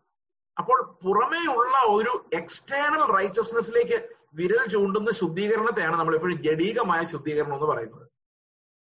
അത് പുറമേ ഒക്കെ കിണ്ടി കിണ്ണങ്ങൾ നല്ല ക്ലീൻ ആയിരിക്കും പക്ഷെ അകത്ത് യാതൊരു ഡിഫറൻസും ഉണ്ടാവും ഇതിനകത്തൊരു അനീതിയുണ്ട് ഈ ജഡീക നിയമങ്ങൾക്കകത്ത് എന്താണെന്നറിയാമോ? ദൈവം ജഡീക നിയമങ്ങളെ വെച്ചുകൊണ്ട് ഒരാളെ സ്വർഗത്തിൽ കൊണ്ടുപോകാൻ തീരുമാനിച്ചാൽ ദാറ്റ്സ് ഇൻജസ്റ്റിസ് ഉദാഹരണത്തിന് ഞാൻ വളരെ നല്ലൊരു മനുഷ്യനാണ് എന്ന് നിങ്ങൾ വിചാരിച്ചു. കുറച്ചു നേരത്തേക്ക്. അപ്പൊ ഞാൻ സ്വർഗത്തിലോട്ടല്ലേ പോകുന്നത് അതെ. കാരണം ജഡീക ശുദ്ധി വരുത്തിയിട്ടുണ്ട്. ഈ ജഡീക ശുദ്ധി ഉള്ളതുകൊണ്ട് ഞാൻ വിചാരിക്കുന്നത് ഞാൻ ക്ലീൻ ആണ് നല്ലവനാണെന്ന് വിചാരിക്കുന്നത്. പരീക്ഷമാർക്കെല്ലാം അങ്ങനെ ഒരു ചിന്ത ഉണ്ടായിരുന്നു. ഈ ജഡീക ശുദ്ധി ഉള്ളതുകൊണ്ട് ആ യാഗങ്ങളിലൂടെ അവർ ശുദ്ധീകരണം പ്രാപിച്ച് ജഡീക ശുദ്ധി മതി എന്ന് അവർ വിചാരിച്ചത്. അപ്പൊ ഞാനും അങ്ങനെ വിചാരിച്ചിരിക്കുന്ന ഒരാളാണ്. ഞാൻ വിചാരം ചെയ്യുന്നില്ല മോഷ്ടിക്കുന്നില്ല കള്ളസാക്ഷി പറയുന്നില്ല മോഷ്ടി എന്താ വേറെ ദൈവങ്ങളെ വണങ്ങുന്നില്ല. വളരെ ഈസിയാണ് ഇതൊക്കെ. നമുക്ക് വിചാരിക്കാതിരിക്കാൻ വളരെ ഈസിയാണ് അല്ലെ? ഈ കൽപ്പനകൾ അനുസരിക്കാൻ നമുക്ക് വളരെ ഈസി അപ്പൊ ഞാൻ വിചാരിക്കുന്നത് എനിക്ക് ജഡീക ശുദ്ധി ഉണ്ട്. ഇനി എന്തെങ്കിലും അബദ്ധങ്ങൾ വന്നിട്ടുണ്ടെങ്കിൽ അതിന് യാഗം കഴിക്കുന്നുണ്ട്. ഐ ഫൈൻ എന്ന് ഞാൻ ചിന്തിക്കും ഓക്കെ അപ്പോൾ ഇങ്ങനെ ഞാൻ ചിന്തിക്കുമ്പോൾ ഞാൻ സ്വർഗത്തിൽ പോകുമല്ലോ ഞാൻ സ്വർഗത്തിൽ പോകും. പക്ഷെ അതേ സമയത്ത് ജഡീക ശുദ്ധി ഇല്ലാത്ത ഒരാൾ റോഡിൽ കൂടെ നടപ്പുണ്ട്. അവൻ കഞ്ചാവ് അടിച്ചു കള്ളു കുടിച്ചു വളരെ മോശമായി ജീവിക്കുക അവനും മരിച്ചു. ഞങ്ങൾ രണ്ടുപേരും പോവാണ്. ഒരാൾ എങ്ങോട്ട് പോകുള്ളൂ? ഈ ജടിക ശുദ്ധി വരുത്തിയ ഞാൻ എങ്ങോട്ട് പോകും? സ്വർഗത്തിൽ ജടിക ശുദ്ധി വരുത്താതെ അവൻ എങ്ങോട്ട് പോകണം നരകം അപ്പൊ അവൻ അവൻ ദൈവത്തോടൊരു ചോദ്യം ചോദിക്കുകയാണ്. ദൈവമേ ഞാൻ പാപിയാണ് ഞാൻ നരകത്തിൽ പോകുന്നൊക്കെ സംബന്ധിച്ചു പക്ഷേ ചെയ്സ് എന്ന് പറയുന്നവരെ സ്വർഗത്തിൽ കൊണ്ടുപോയി എന്നെ നരകത്തോട്ട് കൊണ്ടുപോകുന്ന ചെയ്യുന്ന ന്യായമല്ല അതിന്റെ കാരണം എന്ന് വെച്ച് കഴിഞ്ഞാൽ ചെയ്സ് ജീവിച്ച വീട് വരെ ഞാൻ ജീവിച്ച വീട് വരെ അവൻ ചെറുപ്പത്തിലേ പഠിച്ചു സ്കൂളിൽ വിട്ടു വളർത്തി നല്ല പേരൻസ് ഉണ്ടായിരുന്നു അല്ലെങ്കിൽ ഇന്ന ഇന്ന സാഹചര്യങ്ങളാണ് വളർന്നത്. പക്ഷെ ഞാൻ അങ്ങനല്ല എനിക്ക് ചെറുപ്പത്തിലെ പേരൻസ് ഇല്ലായിരുന്നു ഞാൻ റോഡിൽ സ്ട്രീറ്റിൽ വളർന്നു. ചെറുപ്പത്തിലെ കഞ്ചാവ് വച്ചക്കാരുടെ കയ്യിലായി പോയി ചെറുപ്പത്തിലെ ഡ്രഗ് അടിച്ചു ബുദ്ധിയെല്ലാം നശിച്ചു. എനിക്ക് പഠിക്കാൻ ബുദ്ധിയില്ലായിരുന്നു ഞാൻ അലഞ്ഞിരിഞ്ഞ് നടന്ന് മോഷ്ടിച്ചൊക്കെ ഇങ്ങനെയായി എന്നെ എന്താണ് ചേസിന്റെ വീട്ടിൽ ജനിപ്പിക്കാൻ എന്ന് ചോദിച്ചാൽ കർത്താവ് എന്ത് സമാധാനം പറയും? ഒന്നും പറയാൻ പറ്റില്ലല്ലേ പക്ഷെ കർത്താവിന്റെ സമാധാനമുണ്ട്. അതെന്താണെന്നറിയോ? അവനോട് കർത്താവ് ഇങ്ങനെ പറയും. ഇവിടെ നിന്നാലും അവിടെ നിന്നാലും നിനക്ക് ജഡീക ശുദ്ധിയിൽ വ്യത്യാസമുള്ളൂ. ആന്തരികമായി നോക്കിയാൽ നീയും അവനും എല്ലാം കണക്കാണ്. നിന്റെ സ്ഥാനത്ത് അവൻ ജീവിച്ചിരുന്നെങ്കിൽ നിന്നേക്കാളും മോശമായിരുന്നേനെ. അവന്റെ സ്ഥാനത്ത് നീ ജീവിച്ചിരുന്നെങ്കിൽ നീ അവനേക്കാൾ ചിലപ്പോൾ നന്നായിരുന്നേനെ. അതുകൊണ്ട് ജഡീക ശുദ്ധിയുടെ കാര്യത്തിൽ മാത്രം നിങ്ങൾക്ക് വ്യത്യാസമുള്ളൂ. ആത്മീകമായി നോക്കിക്കഴിഞ്ഞാൽ ആന്തരികമായി നോക്കിക്കഴിഞ്ഞാൽ നിങ്ങൾ രണ്ടും പോകാം. കർത്താവ് എന്ത് ചെയ്തെന്നറിയാമോ? അവനെ എന്നെ എല്ലാം ഒരുപോലെ ന്യായപ്രമാണത്തിന്റെ ആന്തരിക നിയമങ്ങൾ വെച്ച് കൂട്ടിയിട്ട് വിശ്വാസം എന്ന ഒറ്റ ഡോർ തുറന്നു. എന്നിട്ട് കർത്താവിനോട് പറഞ്ഞു നിന്റെ സാഹചര്യം എന്തായാലും വിശ്വസിച്ചാൽ മതി. അപ്പൊ ഞാനും അവനും ഒരേ ലെവൽ പ്ലേയിങ് ഫീൽഡിലായി ഇതാണ് പുതിയ നിയമത്തിന്റെ മാജിക് ദൈവത്തിന്റെ ബുദ്ധി എന്താ? ബുദ്ധിയാണ്. അവന്റെ പരിജ്ഞാനം മനുഷ്യർക്ക് ചിന്തിക്കാൻ പറ്റുന്നില്ല. വിശ്വാസത്താലുള്ള നീതി അല്ലെങ്കിൽ അത് ഇൻജസ്റ്റിസ് ആണ്. ജനീകമായ ശുദ്ധിയുടെ പേരിൽ ഒരാളെ സ്വർഗത്തിൽ കൊണ്ടുപോകാൻ പറ്റിയല്ല. ദാറ്റ്സ് ഇൻജസ്റ്റിസ് ബിക്കോസ് മലയാളത്തിൽ കേരളത്തിലെ ക്രിസ്ത്യാനികളെ പെന്തക്കോസുകാരെ മാത്രം സ്വർഗത്തിൽ കൊണ്ടുപോയാൽ ഒരു നോർത്ത് ഇന്ത്യയിലെ ഒരു വിശ്വാസിക്ക് ചോദിക്കാം എന്നെ എന്തുകൊണ്ട് കേരളത്തിൽ ജനിപ്പിച്ചില്ല? ചോദിക്കാം. Because we are not controlling our birth where we should be born who shall be our parents we are never deciding that അതുകൊണ്ട് കർത്താവ് പറയാണ് ഭൂമിയിലുള്ള എല്ലാ ഒരുപോലെ പാവികളാണ്. If you believe and call out my name you shall be saved അതാണ് ആണേ number one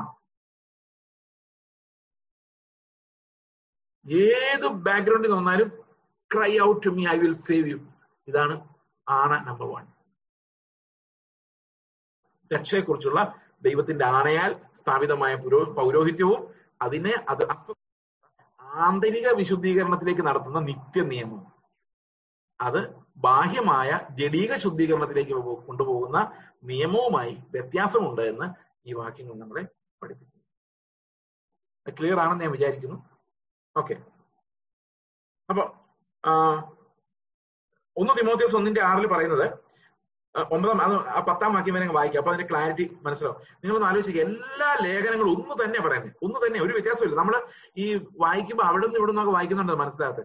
നിങ്ങൾ systematic ആയിട്ട് ഒരു ലേഖനം മുഴുവൻ വായിച്ചു നോക്കി. You understand the idea behind ന്യായപ്രമാണവും നീതിമാനല്ല. എട്ടാം വാക്യം അധർമ്മികൾ അഭക്തർ അനുസരണകരോ പാവികൾ അശുദ്ധർ ബാഹ്യന്മാർ പിതൃഹന്താക്കൾ മാതൃഹന്താക്കൾ കൊലപാതകർ ദുർനടപ്പുകാർ പുരുഷ മൈതുനക്കാർ നരമോഷ്ടാക്കൾ ബോഷ്ക്ക് പറയുന്നവർ കള്ളസതി ചെയ്യുന്നവർ എന്നീ വകക്കാർക്കും സത്യോപദേശത്തിന് വിപരീതമായ അതാണ് സത്യോപദേശം. ഡോക്ടറിനൽ ലേണിംഗ് ഡോക്ടറിനൽ ലേണിങ്ങിന് വിപരീതമായ മറ്റേതിനും അത്രേ വെച്ചിരിക്കുന്നതെന്ന് ഗ്രഹിച്ചുകൊണ്ട് അതിനെ ന്യായോചിതമായി ഉപയോഗിച്ചാൽ ന്യായപ്രമാണം നല്ലത് തന്നെ എന്ന് നാം അറിയും. അപ്പൊ എങ്ങനെ ഉപയോഗിക്കണം ഇത്? ന്യായപ്രമാണം മോശമൊന്നുമല്ല കേട്ടോ. അത് നല്ലതാണ്. അത് ആർക്കെതിരെ എങ്ങനെ ഉപയോഗിക്കണം? അത് ഉപയോഗിക്കുമ്പോൾ ഇങ്ങനെയുള്ളവർക്കെതിരെയും പത്യോപദേശത്തിന് വിരോധമായി ജീവിക്കുന്നവർക്കെതിരെയും അത് പ്രയോഗിക്കണം. അല്ലാതെ സഭയിൽ ആരാധിച്ച് സ്വസ്ഥമായി ഇരിക്കുന്ന ഒരു സുശിക്ഷകനോട് അദ്ദേഹം ഒരു വീട് വിസിറ്റ് ചെയ്യാൻ പോകുമ്പോൾ പാസ്റ്ററോ കമ്മിറ്റിക്കാരോ ഒന്നും ഉപദേശിച്ച് വിടരുത്. സഹോദരൻ അവിടെ ചെന്ന് നീ വ്യവിചാരം ഒന്നും ചെയ്യരുത് കേട്ടോ മോഷ്ടിക്കരുത് കേട്ടോ എന്ന് പറഞ്ഞു വിടേണ്ട ഗതികേട് സഭയിൽ ഇതൊന്നും സത്യം പറഞ്ഞ മിണ്ടണ്ട പോലും ആവശ്യം ഉണ്ടാകരുത്. അതിനെയൊക്കെ ജയിച്ചവരാണ് നമ്മൾ ഒന്നിച്ചിരുന്ന് ആരാധിക്കേണ്ടത്. നമ്മുടെ ഉള്ളിലുള്ള പോരാട്ടം എന്ന് പറയുന്നത് വ്യഭിചാരം ചെയ്യാൻ പോകണോ വേണ്ടതെന്നല്ല അതിനേക്കാൾ ആ ക്ലാസ് ഒക്കെ നമ്മൾ വിട്ടതാ പണ്ടേ. അതൊക്കെ പണ്ടേ വിട്ടതാ. അത് അങ്ങനെ ഇപ്പോഴും ജനീക ശുദ്ധീകരണം ഇല്ലാത്തവരുടെ ഇടയിലാണ് ഈ പഴയ നിയമത്തിന്റെ ആ എക്സ്റ്റേണൽ കമാൻഡ്മെന്റ്സ് നടക്കേണ്ടത്. അത് ഇന്നും ആപ്ലിക്കബിൾ ആണ്. അത് അവരുടെ അടുത്ത് നമ്മളത് പ്രയോഗിക്കാനും ബാധ്യസ്ഥരാണ്. എന്നാൽ നമ്മൾ നടക്കുന്നത് ഇതിനേക്കാളൊക്കെ ഉന്നതമായ ഒരു ആന്തരിക നീതിയാലാണ്. അതിനർത്ഥം കൊല ചെയ്തെന്നുള്ളതല്ല എന്റെ നിയമം. എന്റെ നിയമം എന്റെ സഹോദരനോട് കോപിക്കരുത് എന്നുള്ളതാണ് അവന് നിസ്സാരാന്ന് കരുതരുത് എന്നുള്ളതാണ് അപ്പം കൊലപാതകം ഉദിക്കുന്നതേ ഇല്ല അവിടെ ഹൃദയത്തിൽ പോലും. അപ്പൊ ആന്തരിക വിശുദ്ധീകരണത്തിന്റെ ഒരു പ്രമാണവും ബാഹ്യമായി ജടീക ശുദ്ധി വരുത്തുന്ന ഒരു പ്രമാണവും തമ്മിലുള്ള വ്യത്യാസമാണ് നമ്മൾ ഈ എബ്രായ ലേഖനം ഒൻപതാം അധ്യായത്തിൽ പ്രധാനമായിട്ടും കാണുന്നത്. ഓക്കെ.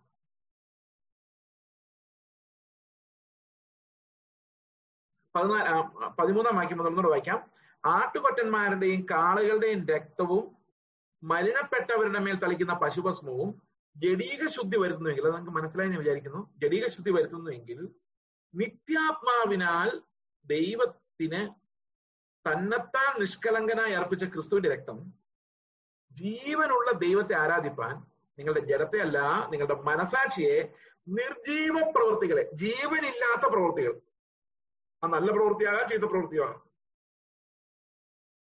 നിർജീവ പ്രവൃത്തികളെ പോക്കി എത്രയധികം ശുദ്ധീകരിക്കും. അത് എന്തു ഭയങ്കരമായ പ്രവൃത്തിയായിരിക്കും നിങ്ങളുടെ ഉള്ളിൽ ചെയ്യുന്നത്. ജഡീക ശുദ്ധീകരണത്തിന് ഒരു എഴുതിയിരിക്കുന്ന ഒരു നിയമത്തിന് എക്സ്റ്റേണൽ നിയമത്തിന് നിങ്ങളെ ഇത്രയും ക്ലീൻ ആക്കാൻ ജഡീകമായി ക്ലീൻ ആക്കാൻ പറ്റുമെങ്കിൽ നിത്യമായ നിയമത്തിന് ദൈവത്തെ ആരാധിക്കാൻ തക്കവണ്ണം നമ്മുടെ അന്തരാത്മാവിനെ എത്രയധികം വിശുദ്ധീകരിക്കാൻ സാധിക്കും. അതിൽ നിന്ന് നിർജീവ പ്രവൃത്തികൾ പോയി ജീവനാൽ നടത്തപ്പെടുന്നവരായി നമ്മൾ മാറുന്നത് നമുക്ക് അനുഭവിക്കാൻ ഓക്കെ പതിനഞ്ചാം വാക്യം പറയുന്നത് ഇത് ഇന്ന് തന്നെ വായിക്കണം കേട്ടോ. ഇതിനകത്ത് വാക്യങ്ങളൊക്കെ ഇത്തിരി കോംപ്ലിക്കേറ്റഡ് ആണ്. അതുകൊണ്ട് നിങ്ങൾ ഇന്ന് തന്നെ വായിച്ച വായിക്ക പറ്റുവാണെങ്കിൽ വീട്ടിൽ പോയിരുന്ന് വായിച്ചിട്ട് നിങ്ങൾക്ക് ലഭിക്കുന്ന നോട്ട് കുറിക്കണം. എന്റെ നോട്ട് കുറിക്കുന്നത് നല്ലതാണെങ്കിലും അതിനേക്കാളും നല്ലതാണ് നിങ്ങൾ ഇത് വൈകിട്ട് വീട്ടിൽ പോയിരുന്ന ഒന്നുകൂടെ വായിച്ചിട്ട് ഒരു നോട്ടും കൂടെ കുറിക്കുന്നത്. കാരണം പിന്നെ ഒരിക്കലും നിങ്ങൾ അത് മറക്കത്തില്ല. ഓക്കെ അത് നിമിത്തം ആദ്യ നിയമത്തിലെ ലംഘനങ്ങൾ എന്നുള്ള വീണ്ടെടുപ്പിനായി ഒരു മരണം ഉണ്ടായിട്ട് നിത്യാവകാശത്തിന്റെ വാഗ്ദത്തം വിളിക്കപ്പെടുക ലഭിക്കേണ്ടതിന് അവൻ പുതിയ നിയമത്തിന്റെ മധ്യസ്ഥനാണ്. അപ്പൊ പഴയ രക്ഷപ്പെടാൻ ഒരു മരണം ആവശ്യമായിരുന്നു. മരണം കൂടാതെ പാപത്തിന് രക്ഷ ഉണ്ടായിരുന്നില്ല ദർ ഫോർ സിൻ അപ്പൊ എനിക്കും ഒരു മരണത്തിലൂടെ കടന്നു പോകേണ്ടത് ആവശ്യമായിരുന്നു. പഴയ മനുഷ്യനെ നന്നാക്കാൻ പറ്റില്ല നമ്മൾ ഉപദേശിച്ച് ആരെ നന്നാക്കാൻ പറ്റില്ലെന്ന് പറഞ്ഞു ഉപദേശിച്ചല്ല എങ്ങനെ നന്നാക്കാൻ പറ്റില്ല? തീരുമാനം എടുത്തൊന്നും ഒരു മനുഷ്യന് ഇന്നേ വരെ നന്നാകും ഗുണീകരണം നടക്കാം പക്ഷെ വിശുദ്ധീകരണം നടക്കില്ല. ഒരിക്കലും ഒരു മനുഷ്യന്റെ തീരുമാനത്തിന്മേൽ വിശുദ്ധീകരണം നടക്കില്ല. അവന് ഗുണവാനാകാം പക്ഷെ വിശുദ്ധനാകാൻ പറ്റത്തില്ല. അപ്പോൾ ഒരു മരണം ആവശ്യമാണ്. ഈ മരണമില്ലാതെ നമുക്ക് രക്ഷപ്പെടാൻ സാധിക്കില്ല. അപ്പൊ പഴയതിനോട് മരിച്ചെങ്കിൽ മാത്രമേ പഴയ മനുഷ്യൻ പഴയ പ്രകൃതം ക്രിസ്തുവിനോടുകൂടെ മരിച്ച മരണത്തിന്റെ പാർട്ടിസിപ്പേഷനോടെ മാത്രമേ നമുക്ക് ഈ ലംഘനങ്ങളിൽ നിന്ന് രക്ഷപ്പെടാൻ സാധിക്കൂ.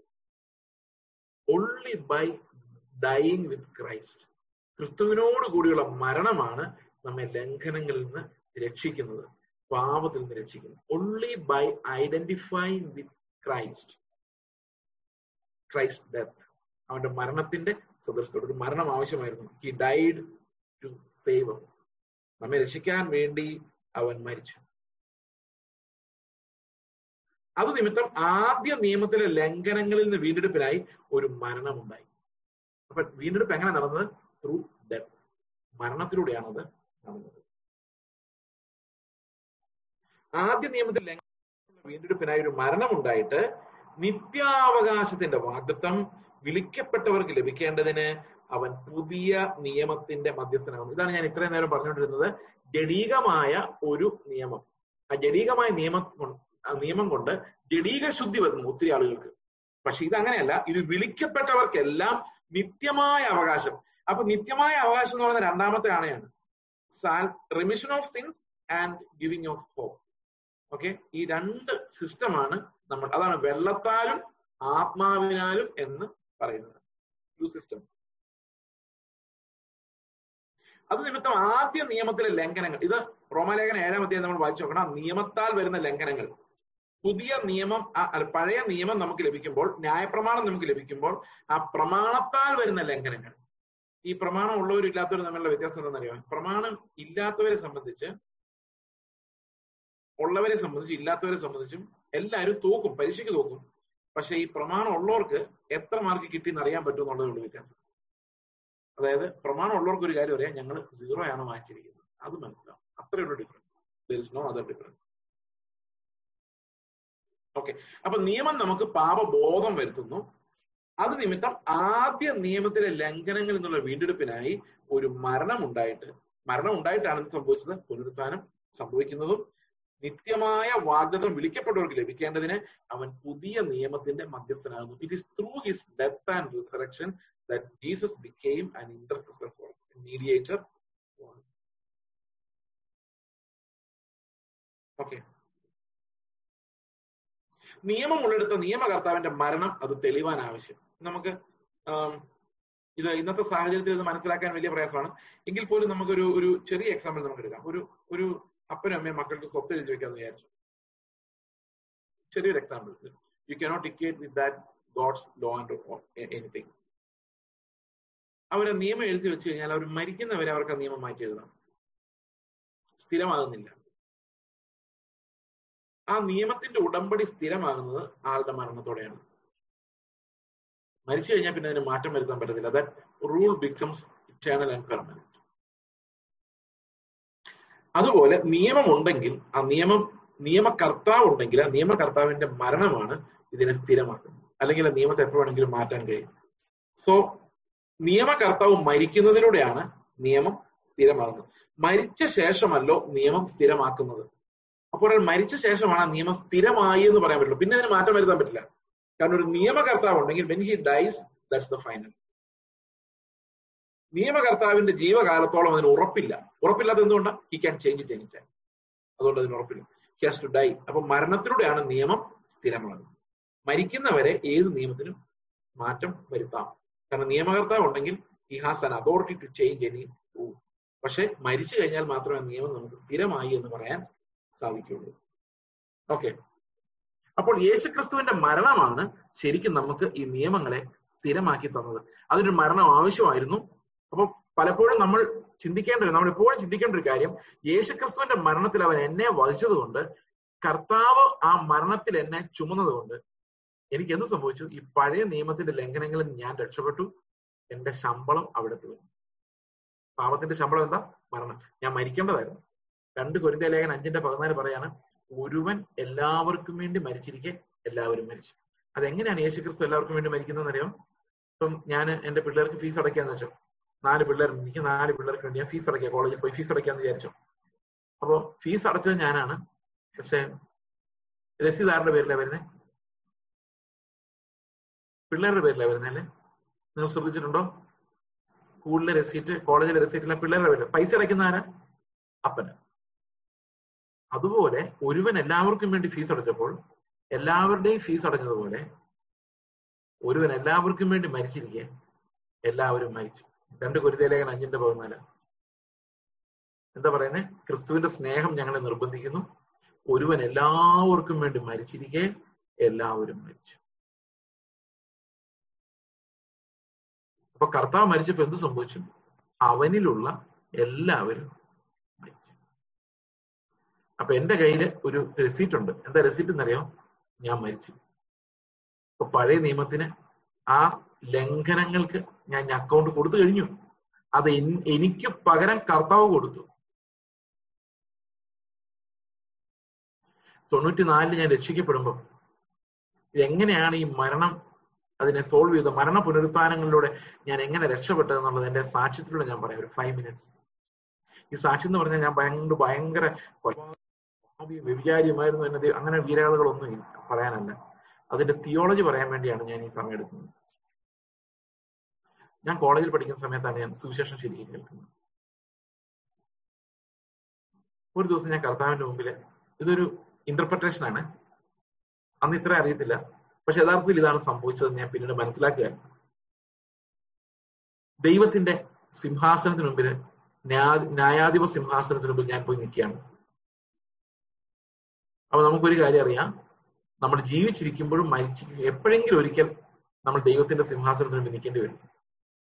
അത് ജീവിച്ചിരിക്കുമ്പോഴായാൽ കർത്താവ് എന്ന മധ്യസ്ഥൻ നമ്മളെ രക്ഷിക്കും. മരിച്ചു കഴിഞ്ഞിട്ടാണെങ്കിൽ നമ്മൾ ചെയ്തതിന്റെ ഫലം നമ്മൾ അനുഭവിച്ചിരിക്കും നമ്മൾ മരിക്കുന്നതിന് മുമ്പ് കർത്താവിന്റെ ന്യായാധിപ സിംഹാസനത്തിന് മുമ്പിൽ നമ്മൾ നിൽക്കുകയും അവിടെ നിന്ന് നീതിമാൻ എന്ന സർട്ടിഫിക്കറ്റ് വാങ്ങിക്കുകയും വേണം. എയ്റോപ്ലെയിനെ കയറുന്നതിന് മുമ്പ് കോവിഡ് സർട്ടിഫിക്കറ്റ് വേണം എന്ന് പറഞ്ഞ് കേരള ഗവൺമെന്റ് കുറച്ച് ബഹളം ഉണ്ടാക്കുന്നുണ്ടല്ലോ. അതുപോലെ നമ്മൾ ഇവിടുന്ന് പോകുന്നതിന് മുമ്പ് നമുക്ക് നീതീകരണത്തിന്റെ സർട്ടിഫിക്കറ്റ് ആവശ്യമാണ്. ഇതെങ്ങനെയാണ് ലഭിക്കുന്നത് ഞാൻ പറയാം. ഞാൻ ദൈവത്തിന്റെ സിംഹാസനത്തിന് മുമ്പിൽ പ്രതിയായിട്ട് നിൽക്കുകയാണ്. ദൈവമാണ് ന്യായാധിപൻ. അപ്പൊ എന്റെ കുറ്റങ്ങൾ വായിച്ചു കേൾപ്പിക്കാൻ വേണ്ടി അവിടെ ഒരു അഡ്വക്കേറ്റ് വന്നിട്ടുണ്ട്. അവരുടെ പേര് പറയാം സാത്താൻ. കാരണം കുറ്റങ്ങൾ പറയുന്ന എപ്പോഴും ആരായിരിക്കുള്ളൂ? സാത്താനായിരിക്കുള്ളൂ. അപ്പൊ സാത്താൻ വന്നിട്ട് പറയാണ് അപ്പൊ ഞാനൊരു വക്കീലിനെ കൊണ്ടുവന്നിട്ടുണ്ട് എന്നെ രക്ഷിക്കാൻ വേണ്ടി. അതാരാന്നറിയോ? അത് എന്റെ നീതി പ്രവർത്തികളാണ് ലോ അപ്പൊ ഞാൻ വിചാരിക്കുന്നത് ഞാൻ ഇത്രയൊക്കെ നന്മ ചെയ്തിട്ടുള്ളതല്ലേ? എന്തെങ്കിലുമൊക്കെ നന്മ ചെയ്തിട്ടില്ലേ? അതിന്റെ പ്രതിഫലം എങ്കിലും ദൈവം തരാതിരിക്കുമോ ഞാൻ മറ്റുള്ളവരെക്കാളൊക്കെ ഒത്തിരി നല്ലതല്ലേ? എന്നൊക്കെ ചിന്തിച്ചോണ്ട ഞാൻ എന്റെ വക്കീലിനെ വിളിച്ചിട്ട് പോയത്. അപ്പൊ പിശാച് പറയാണ് ഈ ചേസ് എന്ന് പറയുന്നവരുണ്ടല്ലോ ഇവരൊരു കൊലപാതകനാണ്. ഞാൻ ഞെട്ടിപ്പോയി. കാരണം അന്ന് കോളേജ് പഠിക്കുന്ന കാലത്ത് ഞാനൊരു വെജിറ്റേറിയൻ ആക്ടിവിസ്റ്റ് ആണ്. നോൺ വെജ് തൊടുകയെന്ന് മാത്രമല്ല വെജിറ്റേറിയനെ കഴിക്കാവുന്ന ലേഖനം എഴുതുവരെ ചെയ്തു ഞാൻ കർത്താവിനോട് പറയാണ് എന്റെ കർത്താവെ ഞാൻ കോഴിയെ തിന്നുന്നില്ലെന്ന് മാത്രമല്ല അല്ല ഞാനൊരു കോഴിയെ പോലും ഇന്നവരെ കൊന്നിട്ടില്ല എന്ന് മാത്രമല്ല മറ്റുള്ളവർ അറക്കുന്ന കോഴിയെ തിന്നുന്നുമില്ല. എന്നിട്ട് ഇവൻ എന്നെ കൊലപാതകം എന്ന് വിളിച്ച് ഇവൻ ഒരു കള്ളനായതുകൊണ്ടല്ലേ ഇത് ഒരു ഇമാജിനേഷൻ ആണ് ശരിക്കും കേട്ടോ. ഇത് ഇങ്ങനെ ഒരു കോൺവെർസേഷൻ നടത്താനുള്ള ബുദ്ധി ഒന്നും ഞാൻ തിരിച്ച് റിഫ്ലക്ട് ചെയ്യുന്ന ഇത്. അപ്പൊ കർത്താവ് എന്നോട് പറയാണ് ഇതൊരു ഇല്ലസ്ട്രേഷൻ കർത്താവിനോട് പറയാണ് എടാ കോഴിയെ കൊല്ലുന്ന തിന്നുന്നതല്ല കൊലപാതകം. നീ സഹോദരനെ ദ്വേഷിച്ചാൽ അത് കൊലപാതകമാണ്. അപ്പൊ ഞാൻ ആലോചിച്ചപ്പോ എനിക്കൊരു കാര്യം മനസ്സിലായി. ഞാൻ കൊലപാതകനാണ്. ഈ പാവബോധം എനിക്കുണ്ടായതാണ്. ഞാൻ അതിന്റെ ഡ്രമാറ്റൈസ് ചെയ്തു എന്നുള്ളതേ ഉള്ളൂ. ശരിയാണ്. കാരണം എനിക്കൊരു പ്രത്യേകത ഉണ്ടായിരുന്നു. ഞാൻ ഭയങ്കര തോന്നൽ എനിക്കുണ്ടായിരുന്നു അതുകൊണ്ട് എല്ലാരും ഞാൻ ന്യായം വിധിക്കുമായിരുന്നു. അവൻ ശരിയല്ല ഇവൻ ശരിയല്ല അവൻ ശരിയല്ല. എന്റെ ഈ ന്യായം വിധിക്കൽ കാരണം ഒത്തിരി പേര് സ്കൂളിൽ നിന്നും കോളേജിൽ നിന്നൊക്കെ പോകേണ്ടി വന്നിട്ടുണ്ട്. എന്ന് പറഞ്ഞ ഞാൻ ഞാൻ ടീച്ചർമാരുടെ എന്ന് പറയും തെറ്റാണ് ഇവൻ ഇങ്ങനെ ചെയ്തു. അപ്പൊ ടീച്ചർ വെറുതെ വിടണമെന്ന് ആഗ്രഹിച്ചാലും ഞാൻ സമ്മതിക്കില്ല. ഭയങ്കര നീതിമാൻ. ഒറ്റ ഒരുത്തിനും എന്നെ കാണരുത് എനിക്കും ആരെയും കാണരുത്. കാരണം അതുപോലെ നല്ലവനാകാൻ ശ്രമിച്ചതാ. എല്ലാ നിയമങ്ങളും കൃത്യമായിട്ട് പാലിച്ച് പഠിക്കേണ്ടടുത്ത് പഠിച്ച് ഇരിക്കേണ്ടടുത്ത് ഇരുന്ന് എഴുന്നേക്കേണ്ടടുത്ത് ഇങ്ങനെയായിരുന്നു. അപ്പൊ കർത്താവിന്റെ പറഞ്ഞ ഒരു കൊലപാതകമാണ്. അത് കേട്ടപ്പോ എനിക്ക് മനസ്സിലായി ശരിയാണ് ഞാൻ ഒത്തിരി എണ്ണത്തിനെ കൊന്നിട്ടുണ്ട്. അതായത് ഞാൻ മൂലം പഠിത്തം നിർത്തിപ്പോയ പിള്ളേരുണ്ട്.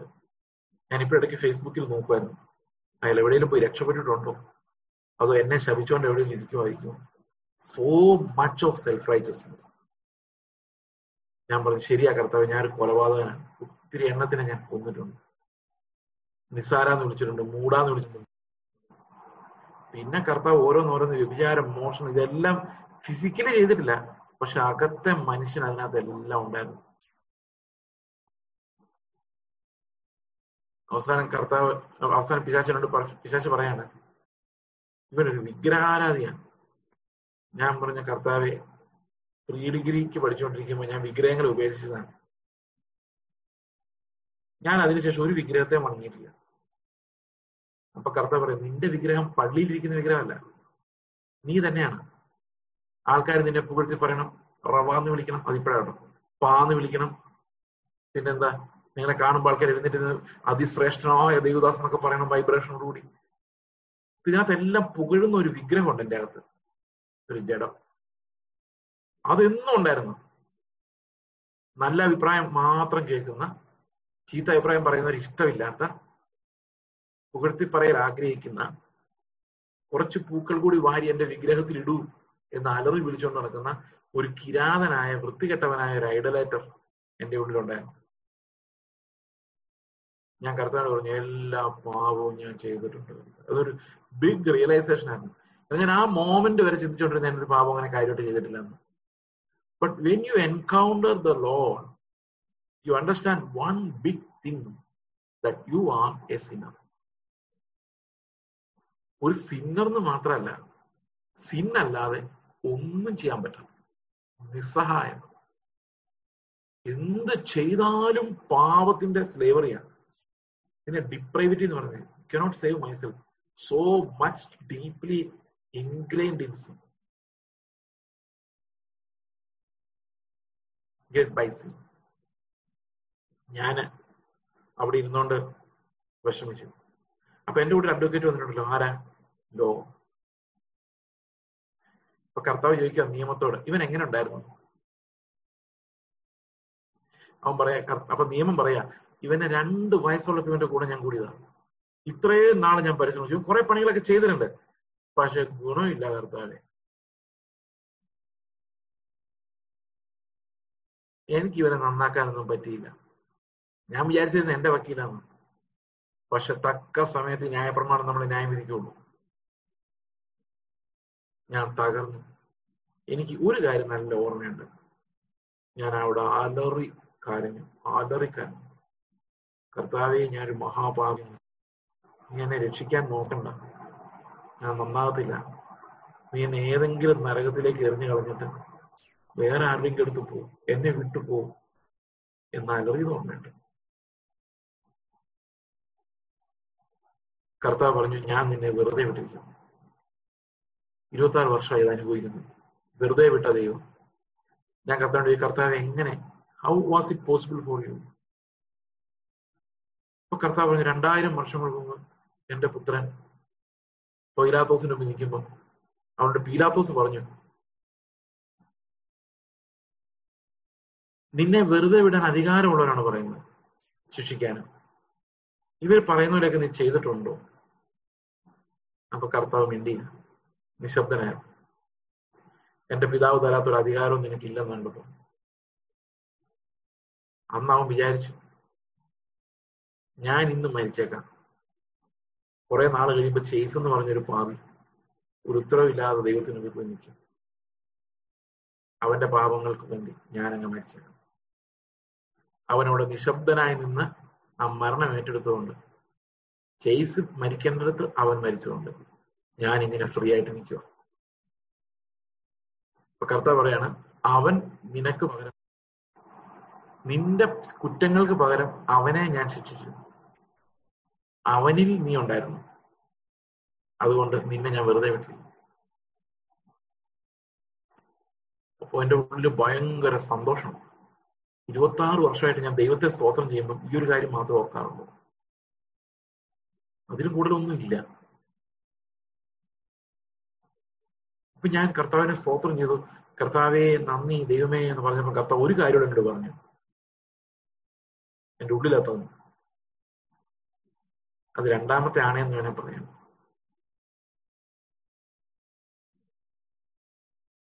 അവൻ എന്റെ നെറ്റിയിൽ നീതിമാനം നേടി. ഞാൻ ചോദിച്ചു കർത്താവ് എങ്ങനെ? ഇപ്പോ പിശാചിന്റെ മുമ്പിൽ തെളിഞ്ഞതേ ഉള്ളൂ. ഞാൻ ഒന്നും ചെയ്തിട്ടില്ല. ചെയ്യാനും പറ്റത്തില്ലെന്ന് ഇപ്പം പിശാചിന്റെ മുമ്പിൽ തെളിഞ്ഞതല്ലേ ഉള്ളൂ.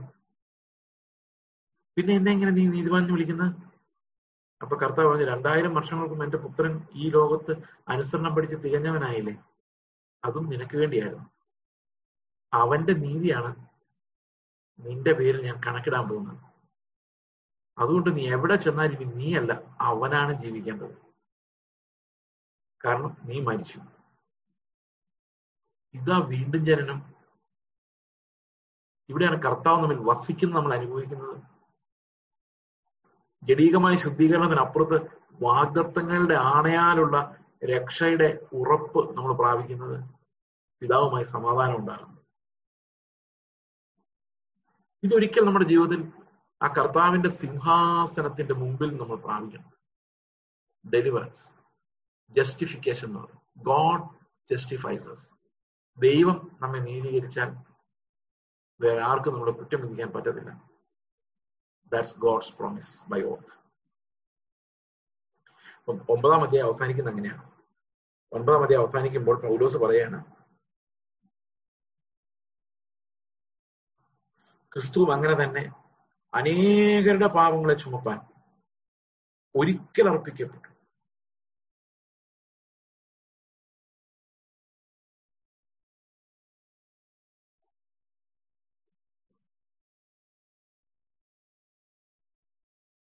ഓക്കെ നമ്മൾ കുറച്ചുകൂടെ പുറകിൽ നമുക്ക് വായിക്കാം.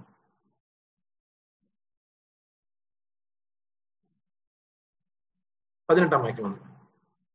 അതുകൊണ്ട് ആദ്യ നിയമവും ആദ്യം നമുക്ക് ലഭിച്ച നിയമവും രക്തം കൂടാതെ പ്രതിഷ്ഠിച്ചതല്ല. അവിടെ രക്തം ഉണ്ടായിരുന്നു പക്ഷെ മോശയുടെ ന്യായപ്രമാണ പ്രകാരം കൽപ്പന ഒക്കെയും സകല ജനത്തോടും പ്രസ്താവിച്ച ശേഷം പശുക്കിടാങ്ങളുടെ ആട്ടുകുറ്റന്മാരുടെ രക്തത്തെ വെള്ളവും ചുവന്ന ആട്ടുരോമവും ഈസോപ്പുമായി എടുത്ത് പുസ്തകത്തിന്മേലും സകല ജനത്തിന്മേലും തെളിച്ചു. അപ്പൊ ആദ്യ ഉടമ്പടിയിലും രക്തം ഉണ്ടായിരുന്നു. ഇത് ദൈവം നിങ്ങളോട് കൽപ്പിച്ച നിയമത്തിന്റെ രക്തം എന്ന് പറഞ്ഞു. അപ്പൊ ആ രക്തം എത്ര ഇൻഫീരിയർ ആണെന്ന് നോക്ക്. എത്ര താൽക്കാലികമാണ്. എത്ര നിസ്സാരമാണ്. എത്ര ജഡീകമാണ്. എക്സ്റ്റേണലാണ് ആന്തരികം ഒന്നും അതിന് സംഭവിക്കുന്നില്ല. അങ്ങനെ തന്നെ അവൻ കൂടാരത്തിന്മേലും ആരാധനയ്ക്കുള്ള ഉപകരണത്തിന്മേലും എല്ലാം രക്തം തെളിച്ചു. ഓക്കെ ന്യായപ്രമാണ പ്രകാരം ഏകദേശം സകലതും രക്തത്താൽ ശുദ്ധീകരിക്കപ്പെടുന്നു. രക്തം ചൊരിഞ്ഞിട്ടല്ലാതെ വിമോചനമില്ല. അപ്പം ആദ്യ നിയമം നിഴലായ നിയമത്തെ നമ്മൾ നോക്കിയാലും നമ്മൾ മനസ്സിലാക്കുന്നത് നിഴലായ നിയമത്തെ നമ്മൾ നോക്കിയാൽ നമ്മൾ മനസ്സിലാക്കുന്ന രക്തം ചൊരിഞ്ഞിട്ടുള്ള ഒരു പരിപാടി നടക്കുകയാണ് അപ്പൊ പൊരുളായ നിത്യമായ നിയമത്തിൽ അതിനനുസൃതമായ രക്തച്ചൊരിച്ചിൽ ഉണ്ടാകണമായിരുന്നു. ആകയാൽ സ്വർഗത്തിലുള്ളവയുടെ പ്രതിബിംബങ്ങൾ ഇവയാൽ ശുദ്ധമാക്കുന്ന ആവശ്യം. സ്വർഗീയമാവയ്ക്കോ ആയവയ്ക്കോ ഇവയേക്കാൾ നല്ല യാഗങ്ങൾ ആവശ്യം. അപ്പം വിശുദ്ധീകരണത്തിലേക്ക് പോകാൻ നമുക്ക് മൃഗങ്ങളുടെ രക്തം കൊണ്ടുള്ള അതുപോലെ ഇവയെക്കാളൊക്കെ ശ്രേഷ്ഠമായ ഒരു യാഗം ആവശ്യം രക്തം ആവശ്യം. ക്രിസ്തു വാസ്തവമായതിന്റെ പ്രതിബിംബമായി കൈപ്പണിയായ വിശുദ്ധ മന്ദിരത്തിലേക്കല്ല. കേട്ടോ അതാണ്. അപ്പൊ എല്ലാ അർത്ഥത്തിലും നമ്മൾ കാണുന്ന നമ്മൾ കാണുന്ന കാഴ്ച എന്ന് പറയുന്നത് അത്ഭുതകരമായ കാഴ്ച. അത് പൗരോഹിത്യത്തിന്റെ സുപ്പീരിയോറിറ്റി ആയാലും രക്തത്തിന്റെ സുപ്പീരിറ്റി സുപ്പീരിയോറിറ്റി ആയാലും ആലയത്തിന്റെ സുപ്പീരിയോറിറ്റി ആയാലും അതിന്റെ ബെനഫിറ്റ്സ് അതിന്റെ അനുഗ്രഹങ്ങളുടെ സുപ്പീരിയോറിറ്റി ആയാലും ഈ പഴയതും പുതിയതും തമ്മിൽ ഭയങ്കരമായ വ്യത്യാസം ഉണ്ടെന്നും ഒന്ന് ജടീയ ജടീകമായ ശുദ്ധി വരുത്താൻ ഉപകരിക്കുന്നതാണെന്നും മറ്റൊന്ന് ആന്തരികമായ വിശുദ്ധീകരണത്തിനുള്ള സാധിക്കുന്നതാണെന്നും. ഒന്ന് ഈ ലോകത്തെ കാര്യങ്ങളെ ശുദ്ധീകരിക്കുന്നു. മറ്റൊന്ന് നിത്യ കൂടാരത്തെ തന്നെ ശുദ്ധീകരിക്കുന്നതാണെന്നും നമ്മൾ ഈ വാക്യങ്ങളിൽ വായിക്കുന്നു. ക്രിസ്തു വാസ്തവമായതിന്റെ പ്രതിബിംബമായി കൈപ്പണിയായ വിശുദ്ധ മന്ദിരത്തിലേക്കല്ല ഇപ്പോൾ നമുക്ക് വേണ്ടി ദൈവസന്നിധിയിൽ പ്രത്യക്ഷനാവാൻ സ്വർഗത്തിലേക്ക് അത്രയെ പ്രവേശിച്ചത്. അപ്പൊ അവന്റെ രക്തം സംസാരിച്ചത് ഈ ഭൂമിയിലുള്ള ഏതെങ്കിലും സ്വർഗത്തിൽ തന്നെയാണ്. അവന്റെ പിതാവിന്റെ മുമ്പിൽ തന്നെയാണ് അവൻ അർപ്പിച്ചത്. ആ വിശുദ്ധ കൂടാരത്തിലാണ് അവൻ രക്തത്താലുള്ള ആ യാഗം നമുക്ക് വേണ്ടി അർപ്പിച്ചത്. ഓക്കെ? ഇരുപത്തഞ്ചാം വാക്യം പറയാണ് മഹാപുരോഹിതൻ ആണ്ടുതോറും അന്യ രക്തത്തോടുകൂടി വിശുദ്ധ മന്ദിരത്തിൽ പ്രവേശിക്കുന്ന പോലെ അവൻ തന്നെത്താൻ കൂടെ കൂടെ അർപ്പിപ്പാൻ ആവശ്യമില്ല. ഇതാണ് കാത്തലിക്സിനോട് ഓർത്തഡോക്സുകാർ ഇങ്ങനെ ട്രഡീഷണൽ ചർച്ചകാരോടുള്ള ഒരു പ്രധാനപ്പെട്ട എബ്രായ ലേഖനകർത്താവിന് പറയാനുള്ളത്. വീണ്ടും വീണ്ടും അർപ്പിക്കപ്പെടേണ്ട കാര്യമില്ല ക്രിസ്തുവിന്. ഒറ്റ പ്രാവശ്യം അർപ്പിക്കപ്പെട്ടാൽ മതി. ഒറ്റ പ്രാവശ്യം അർപ്പിക്കപ്പെടുമ്പോൾ തന്നെ എന്ത് സംഭവിക്കുകയാണ്? അവൻ സ്വർഗത്തിലെ വിശുദ്ധ മന്ദിരത്തിലേക്ക് ആ രക്തവുമായി പ്രവേശിക്കുകയാണ്. എന്നേക്കുമായുള്ള ഒരു ശുദ്ധീകരണം അവിടെ നടന്നു കഴിഞ്ഞു. നിഴൽ എപ്പോഴും ഒരു സൈഡിലേക്കേ ഉള്ളൂ. എല്ലാ സൈഡിലേക്കും ഇല്ല. യേശുക്രിസ്തു വരെയുള്ള യാഗങ്ങൾ യേശുക്രിസ്തു എന്ന പൊരുളിനെ നോക്കിക്കൊണ്ടുള്ള കാത്തിരിപ്പായിരുന്നു എന്നാൽ യേശുക്രിസ്തു എന്ന പൊരുൾ വെളിപ്പെട്ടതിന് ശേഷം കഴിക്കുന്ന യാഗങ്ങളോ അപ്രസക്തവും നിഷ്പ്രയോജനവും അത്രേ. കാരണം അത് എങ്ങോട്ടും വിരൽ ചൂണ്ടുന്നില്ല. കാരണം യഥാർത്ഥമായത് വെളിപ്പെട്ട് കഴിഞ്ഞിരിക്കുന്നു. അതുകൊണ്ട് ഭൗതികമായ ഭാഗികമായ നിഴലുകളായ പോലെയുള്ള ശുശ്രൂഷകൾക്ക് ഇനി പ്രസക്തിയില്ല. അതായത് പഴയ നിയമ വിശുദ്ധന്മാരെല്ലാം ആ യാഗങ്ങളിലൂടെ വിശദീകരിക്കപ്പെടാൻ കാരണം എന്താണെന്നറിയാമോ? ആ യാഗങ്ങളിലെല്ലാം യഥാർത്ഥ യാഗമായ ക്രിസ്തുവിന്റെ യാഗത്തിന്റെ നിഴൽ അതിന്റെ നിഴലിലുള്ള വെളിപ്പാടുണ്ടായിരുന്നു. അതുകൊണ്ടാണ്. അതുകൊണ്ട് അതുകൊണ്ട് ജഡീക ശുദ്ധി വന്നത്. എന്നാൽ അതേ രീതിയിൽ ഇന്ന് പുതിയ നിയമത്തിന്റെ ശുശ്രൂഷകർ എന്ന് പറയുന്നവര് ഇതുപോലെ യാഗങ്ങൾ വീണ്ടും വീണ്ടും കുർബാന എന്ന പേരിലോ മാസം എന്നുള്ള പേരിലോ വീണ്ടും വീണ്ടും യേശുക്രിസ്തുവിന്റെ ശരീരം അർപ്പിക്കുമ്പോൾ സംഭവിക്കുന്നത് എന്താണെന്ന് വെച്ച് കഴിഞ്ഞാൽ ശുദ്ധി വരുത്തുന്ന ഒരു പരിപാടിയായിട്ട് താൽക്കാലികമായ ഒരു പരിപാടിയായിട്ട് ഒരാഴ്ചത്തേക്കുള്ള ഒരു പരിപാടിയായിട്ട് അല്ലെങ്കിൽ ഒരു വർഷത്തേക്കുള്ള ഒരു പരിപാടിയായിട്ട് യാഗങ്ങളെ ദുർബലപ്പെടുത്തുകയാണ് ഇത് ആവർത്തിക്കുന്നത് വഴി മനുഷ്യൻ ചെയ്യുന്നത്. അതുകൊണ്ടാണ് അപ്പവും പാനപാത്രം എടുക്കുമ്പോൾ ഇത് കർത്താവ് ഒരിക്കലായി അർപ്പിച്ച ആ യാഗത്തിന്റെ ഓർമ്മയ്ക്കായി എന്ന് പറഞ്ഞത് മുറിക്കുന്നത്. We are not doing a sacrifice there there's only one sacrifice and that was done by the eternal high priest was of the order of Melchizedek. അപ്പൊ വീണ്ടും വീണ്ടും ആവർത്തിക്കുന്ന കാര്യങ്ങൾ അപ്പൊ എന്നോട് പലരും ചോദിക്കട്ടെ ഞാൻ കത്തോലിക്കപ്പെടില്ല പോകുന്നത് എന്നാൽ ഞങ്ങൾ രക്ഷിക്കപ്പെട്ടവരാ? ഞാൻ പറഞ്ഞു ഇറ്റ്സ് നോട്ട് പോസിബിൾ അതിന്റെ കാര്യം എന്ന് വെച്ച് കഴിഞ്ഞാൽ you cannot do that Qurbana if you believe in one sacrifice of the Lord കർത്താവ് ഒരിക്കലായി അർപ്പിക്കപ്പെട്ടു നിങ്ങളുടെ പാപത്തിന് വേണ്ടി എന്നേക്കുമായി ഗുണകരമായി സംസാരിക്കുന്ന യേശുക്രിസ്തുവിന്റെ രക്തം ഒരിക്കൽ അർപ്പിക്കപ്പെട്ടു എന്ന് വിശ്വസിച്ചാൽ you cannot again and again go back to that same Qurbana to find remission of your sins okay ഇവിടെ പറയുന്നത് മഹാപുരോഹിതൻ ആണ്ടുതോറും അന്യരക്തത്തോടു കൂടി വിശുദ്ധ മന്ദിരത്തിൽ പ്രവേശിക്കുന്ന പോലെ അവൻ തന്നെത്താൻ കൂടെ കൂടെ അർപ്പിപ്പാൻ ആവശ്യമില്ല. അങ്ങനെയായാൽ ലോകസ്ഥാപനം മുതൽക്ക് അവൻ പലപ്പോഴും കഷ്ടം അനുഭവിക്കേണ്ടിയിരുന്നു അപ്പൊ വീണ്ടും വീണ്ടും ആവർത്തിക്കുന്ന ഒരു പരിപാടി ഈ യാഗത്തിനില്ല it's done once for all അങ്ങനെ നമ്മൾ കഴിഞ്ഞ പ്രാവശ്യം കണ്ടത്. മലയാളത്തിൽ ആ ഫോർ ഓൾ എന്നുള്ളത് ഇല്ലാത്തത് കൊണ്ട് നമ്മൾ ഒരു തെറ്റിദ്ധാരണ ഉണ്ടാകാൻ സാധ്യത ഉണ്ടെന്ന് ഞാൻ പറഞ്ഞ് നിങ്ങൾ ഓർക്കുന്നുണ്ടാവും. This sacrifice was done once for all അത് രണ്ടാമത് ആവർത്തിക്കാൻ സാധിക്കില്ല. മനുഷ്യപുത്രന് പല പ്രാവശ്യം കഷ്ടം അനുഭവിക്കാൻ പറ്റത്തില്ല അങ്ങനെ ഇല്ല. അവൻ തക്ക സമയത്ത് ലോകാവസാനത്തെങ്കിൽ സ്വന്തം യാഗം കൊണ്ട് പാപപരിഹാരം വരുത്തുവാൻ ഒരിക്കൽ പ്രത്യക്ഷനായി. വൺസ് ഓൺലി വൺസ് ആ യാഗത്തിൽ കർത്താവ് ഒരിക്കൽ മാത്രമേ പ്രത്യക്ഷനാവുന്നുള്ളൂ. നമ്മൾ ഓരോ പ്രാവശ്യം യാഗം കഴിക്കുമ്പോഴും കർത്താവ് വന്ന യാഗത്തിൽ പ്രത്യക്ഷനാകുന്നില്ല യാഗത്തിലല്ല പ്രത്യക്ഷത. കർത്താവ് നമ്മളിൽ വസിക്കുക. നമ്മുടെ മദ്യത്തിലാണ് അവന്റെ പ്രത്യക്ഷത. നോട്ട് ഇൻ ദ യാഗം. There is no yagam, there is no പ്രത്യക്ഷത of Christ in any of the sacrifices okay ഒരിക്കലാണ് അവൻ പ്രത്യക്ഷനായത് യാഗത്തിന് വേണ്ടി. പിന്നെ വീണ്ടും വീണ്ടും വീണ്ടും ആ യാഗം അർപ്പിക്കുന്നില്ല അവൻ.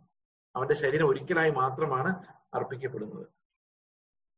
അങ്ങനെയായാൽ ലോകസ്ഥാപനം മുതൽക്ക് അവൻ പലപ്പോഴും കഷ്ടം അനുഭവിക്കേണ്ടിയിരുന്നു. എന്നാൽ അവൻ അങ്ങനെയല്ല അവൻ ലോകാവസാനത്തിൽ സ്വന്തം യാഗം കൊണ്ട് പാപപരിഹാരം വരുത്തുവാൻ ഒരിക്കൽ പ്രത്യക്ഷനായി. വൺസ് അതുപോലെ തന്നെയാണ് മനുഷ്യന്റെയും കാര്യം.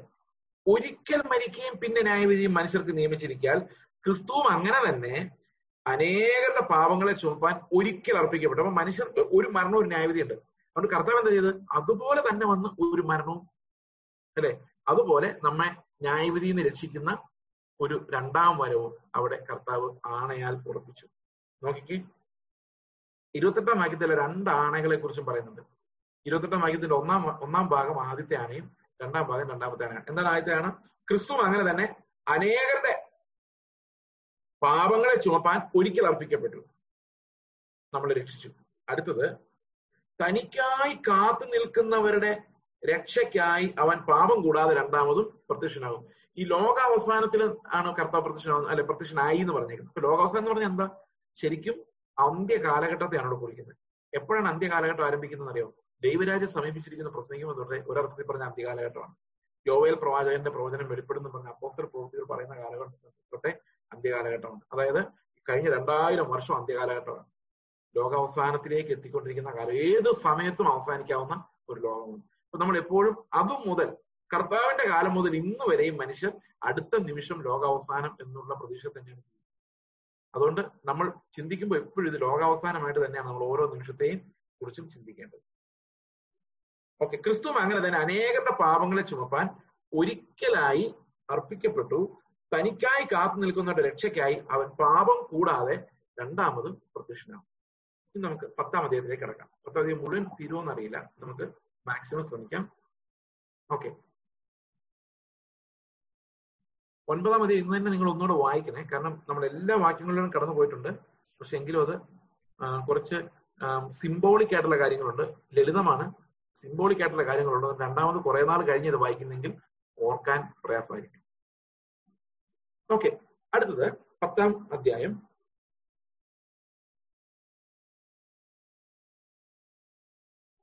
ആദ്യത്തെ പത്ത് വാക്യങ്ങളെങ്കിലും നമുക്ക് ഇന്ന് ഫിനിഷ് ചെയ്യാൻ സാധിക്കുമെന്ന് വിശ്വസിക്കുന്നു. ന്യായപ്രമാണം വരുവാനുള്ള നന്മകളുടെ നിഴലല്ലാതെ. ഇത് ഇത്ര നേരം പറഞ്ഞുകൊണ്ടിരുന്ന കാര്യങ്ങൾ തന്നെയാണ്. കാര്യങ്ങളുടെ സാക്ഷാൽ സ്വരൂപമല്ലായിക കൊണ്ട് ആണ്ടുതോറും ഇടവിടാതെ കഴിച്ചു വരുന്ന അതേ യാഗങ്ങളാൽ അടുത്തു വരുന്നവർക്ക് സൽഗുണ പൂർത്തി വരുത്തുവാൻ ഒരു നാളും കഴിവുള്ളതല്ല. അപ്പൊ നിഴൽ കൊണ്ട് ഒരിക്കലും നമുക്ക് സൽഗുണപൂർത്തി വരുന്നില്ല. പിന്നെ എന്താ വരുന്നതെന്നറിയോ? ജഡത്തിന്റെ ശുദ്ധീകരണം വരുന്നു. സൽഗുണപൂർത്തി വരുന്നില്ല. അപ്പൊ സ്വർഗത്തിൽ പോകുമെന്നുള്ളൊരു കവനന്റ് ആണയോടുകൂടിയുള്ള ഒരു കവനന്റോട് എത്താൻ പറ്റില്ല. സ്വർഗത്തിൽ പെർഫെക്റ്റ് ആയതിന് മാത്രമേ സൽഗുണ പൂർത്തിയുള്ളതിന് മാത്രമേ അവിടെ ചെല്ലാൻ പറ്റുള്ളൂ. സ്വർഗത്തിൽ പോകാൻ പറ്റുള്ളൂ. അപ്പൊ സ്വർഗം എന്ന പ്രത്യാശ തേജസ് എന്ന പ്രത്യാശ അതാണ് കറക്റ്റ് തേജസ് എന്ന പ്രത്യാശ ഒരു പ്രോമിസായി സ്വീകരിച്ചിട്ടുണ്ടെങ്കിൽ അതിലൂടെ എന്തും വേണം? സൽഗുണപൂർത്തിയും വേണം. പക്ഷെ ആവർത്തിക്കപ്പെടുന്ന യാഗങ്ങളാൽ ഒരിക്കലും സൽഗുണപൂർത്തി ഉണ്ടാവുകയില്ല. അല്ലെങ്കിൽ ഇത് ചിലപ്പം നമുക്ക് തെറ്റിദ്ധാരണകൾ ഉണ്ടാക്കാവുന്ന ഒരു വാക്യമാണ്. അല്ലെങ്കിൽ ആരാധനക്കാർക്ക് ഒരിക്കൽ ശുദ്ധി വന്നതിന് ശേഷം പാപങ്ങളെ കുറിച്ചുള്ള മനോബോധം പിന്നെ ഇല്ലായി കൊണ്ട് യാഗം കഴിക്കുന്നു നിന്നു പോവുകയും ചെയ്യും എന്ന് പറഞ്ഞാൽ നമ്മൾ ശരിക്കും ഒരിക്കൽ യാഗം കഴിക്കുമ്പം പാപങ്ങളെല്ലാം മാറിയെങ്കിൽ പിന്നെ യാഗം കഴിക്കേണ്ട കാര്യമുണ്ടോ? ഇല്ലല്ലോ. അപ്പൊ രണ്ടാമത് പിന്നെ യാഗം കഴിക്കുന്നുണ്ടെന്ന് പറഞ്ഞ എന്താ അർത്ഥം? പാപങ്ങൾ തീർന്നിട്ടില്ല എന്നാണ് അർത്ഥം. അപ്പൊ ശരിക്കും ഒരിക്കൽ പാപം തീർന്നു കഴിഞ്ഞാൽ പിന്നെ പാപങ്ങളുടെ മനോബോധം ഉണ്ടാവുകയില്ലെന്ന് പാപങ്ങളുടെ മനോബോധം ഉണ്ടാവുകയില്ല. ഓക്കെ ഇപ്പൊ എന്താ സംഭവിക്കുന്നത്? ഇപ്പോൾ ആണ്ടുതോറും അവയാൽ പാപങ്ങളുടെ ഓർമ്മ ഉണ്ടാകുന്നു നമ്മൾ ഈ കർത്തൃമേശ എടുക്കുമ്പോൾ ഉണ്ടല്ലോ നമുക്ക് പാപങ്ങളുടെ ഓർമ്മ ഉണ്ടാകുന്നില്ലേ ഓർപ്പിക്കുകയല്ലേ നമ്മളെ പാസ്റ്റർമാരെല്ലാം അങ്ങനെ പാപം ചെയ്തിട്ടുണ്ട് ഓർക്ക് ഓർക്ക് എഴുതിപ്പിക്കുക ഏറ്റു പറയുന്നൊക്കെ പറയത്തില്ലേ? ഇവിടെ പറയുന്നത് എന്താ? പാപങ്ങൾ തീർന്നു പോയാൽ പിന്നെ എന്തുണ്ടാവാൻ പാടില്ല? പാപങ്ങളെ കുറിച്ചുള്ള മനോബോധം പിന്നെ ഉണ്ടാകാൻ പാടില്ല എന്ന് എഴുതിയിരിക്കുന്നത് അതെന്താ? അങ്ങനെ പറഞ്ഞു.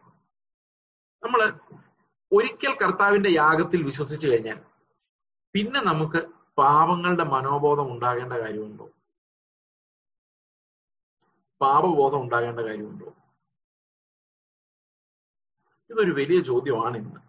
കാരണം പാപങ്ങളുടെ മനോബോധം പിന്നെ ഉണ്ടായിക്കൊണ്ടിരുന്നാൽ ആ യാഗം പൂർണമല്ലായിരുന്നു എന്നാണ് അതിന്റെ അർത്ഥം. അതുകൊണ്ട് പൗലോസ് പറയാണ് ശരിക്കും എഫക്റ്റീവ് ആയിട്ടുള്ള ഒരു യാഗമാണ് കർത്താവ് കഴിച്ചതെങ്കിൽ പിന്നെ അതുകൊണ്ട് പാവബോധം ഉണ്ടാകുകയില്ല. ഇവിടെ പറയുന്നത് പുരോഹിതന്മാരുടെ യാഗം ആവർത്തിക്കപ്പെടുന്നതായതുകൊണ്ട് ഓരോ പ്രാവശ്യവും ഇത് ആവർത്തിക്കുമ്പോഴും പാപങ്ങളെ കുറിച്ച് ബോധമുണ്ടാകും. പാപിയാണ് ഞാൻ എന്നുള്ള ബോധം ഉണ്ടാകും അപ്പൊ യാഗം കഴിക്കുമ്പോഴെല്ലാം ഞാൻ പാപിയാണ്. യാഗം കഴിക്കുന്ന എല്ലാ വർഷവും ഭാവിയാ. അപ്പൊ ഒരിക്കലും പ്രോമിസ് ഇല്ല.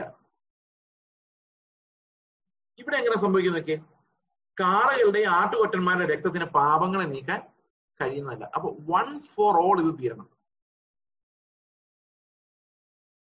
ആകയാൽ ലോകത്തിൽ വരുമ്പോൾ ഹനനയാകവും വഴിപാട് നീച്ചിട്ടില്ല എന്നാൽ ഒരു ശരീരം നീ എനിക്ക് ഒരുക്കിയിരിക്കുന്നു. സർവാംഗ ഹോമങ്ങളിലും പാപയാഗങ്ങളിലും നീ പ്രസാദിച്ചില്ല.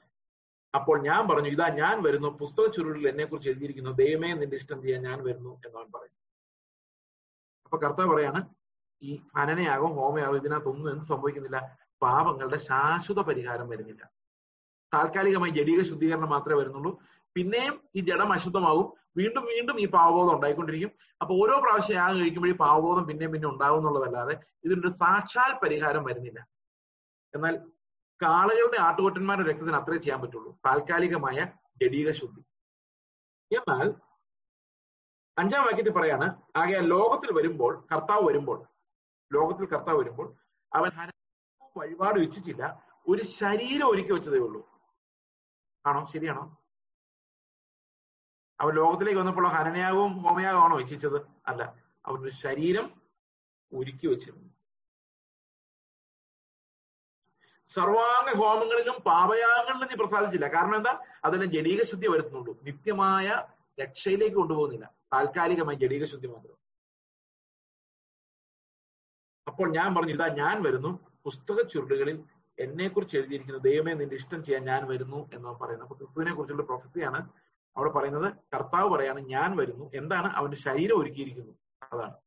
ഒറ്റയാഗം കഴിക്കാൻ ഈ പാപം എന്ന ബിസിനസിനെ എന്നേക്കുമായിട്ട് സ്റ്റോപ്പ് ചെയ്യാൻ വേണ്ടി ഒരൊറ്റ യാഗം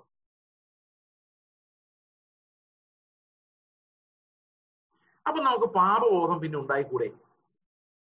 ഉണ്ടാകാൻ പറ്റുമോ? ഒരിക്കൽ ശുദ്ധി വന്ന ശേഷം പിന്നെയും നമുക്ക് പാപങ്ങളുടെ മനോബോധം ഉണ്ടാകാൻ പാടുണ്ടോ ഇല്ലയോ?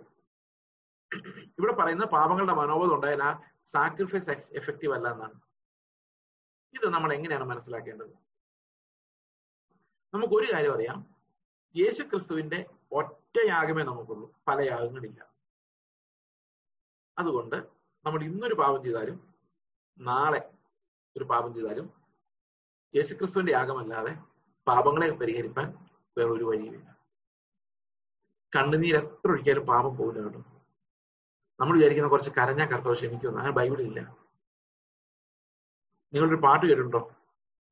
പാട്ട് കേട്ടിട്ടുണ്ടാവും ഉറപ്പായിട്ടും കേട്ടിട്ടുണ്ടാവും ഇത് വളരെ ഫേമസ് ആയിട്ടുള്ളൊരു പാട്ടാണ്. പിളർന്ന ഒരു പാറയെ നിന്നിൽ ഞാൻ മറയട്ടെ.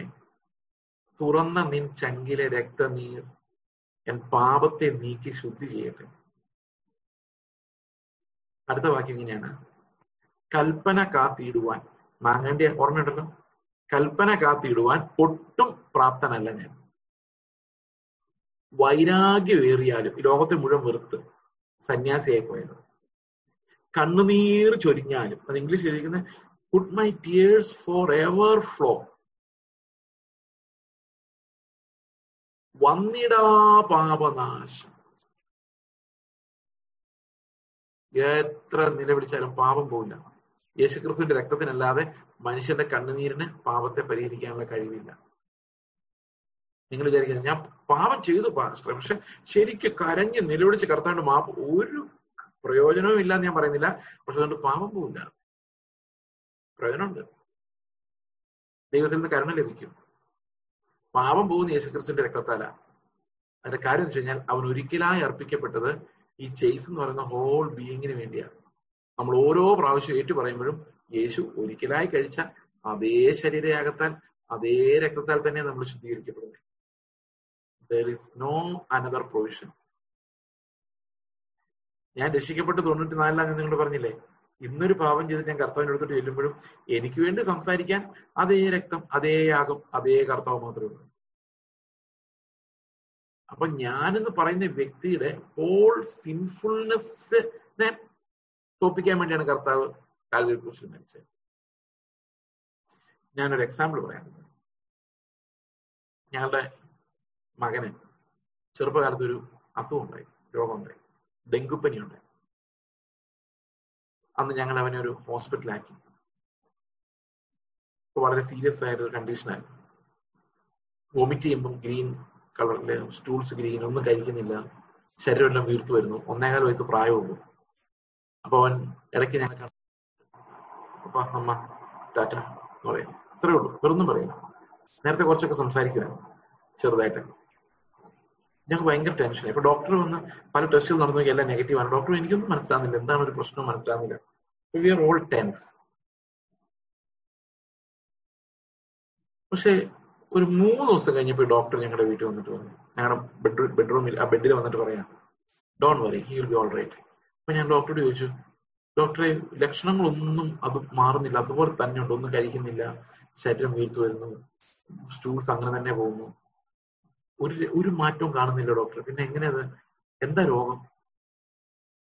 അപ്പൊ ഡോക്ടർ പറഞ്ഞു നിങ്ങൾ വന്ന കണ്ടീഷൻ തന്നെയാണ് ഇപ്പോഴും. അന്ന് എനിക്കിത് എന്താന്ന് മനസ്സിലായില്ലായിരുന്നു. പക്ഷെ പിന്നെ ഞാൻ ഈ സ്റ്റൂൾ കൾച്ചർ ചെയ്ത് കഴിഞ്ഞപ്പോൾ ഒരു കാര്യം മനസ്സിലായി. എൻട്രോബാക്ടർ ക്ലോക്ക എന്ന് പറഞ്ഞൊരു ബാക്ടീരിയ ഇതിനകത്ത് കയറിയിട്ടുണ്ട് ഡെങ്കുപ്പനി ഉണ്ട് അതിന്റെ കൂടെ. ആ ബാക്ടീരിയയാണ് ഈ പണി കാണിക്കുന്നത്.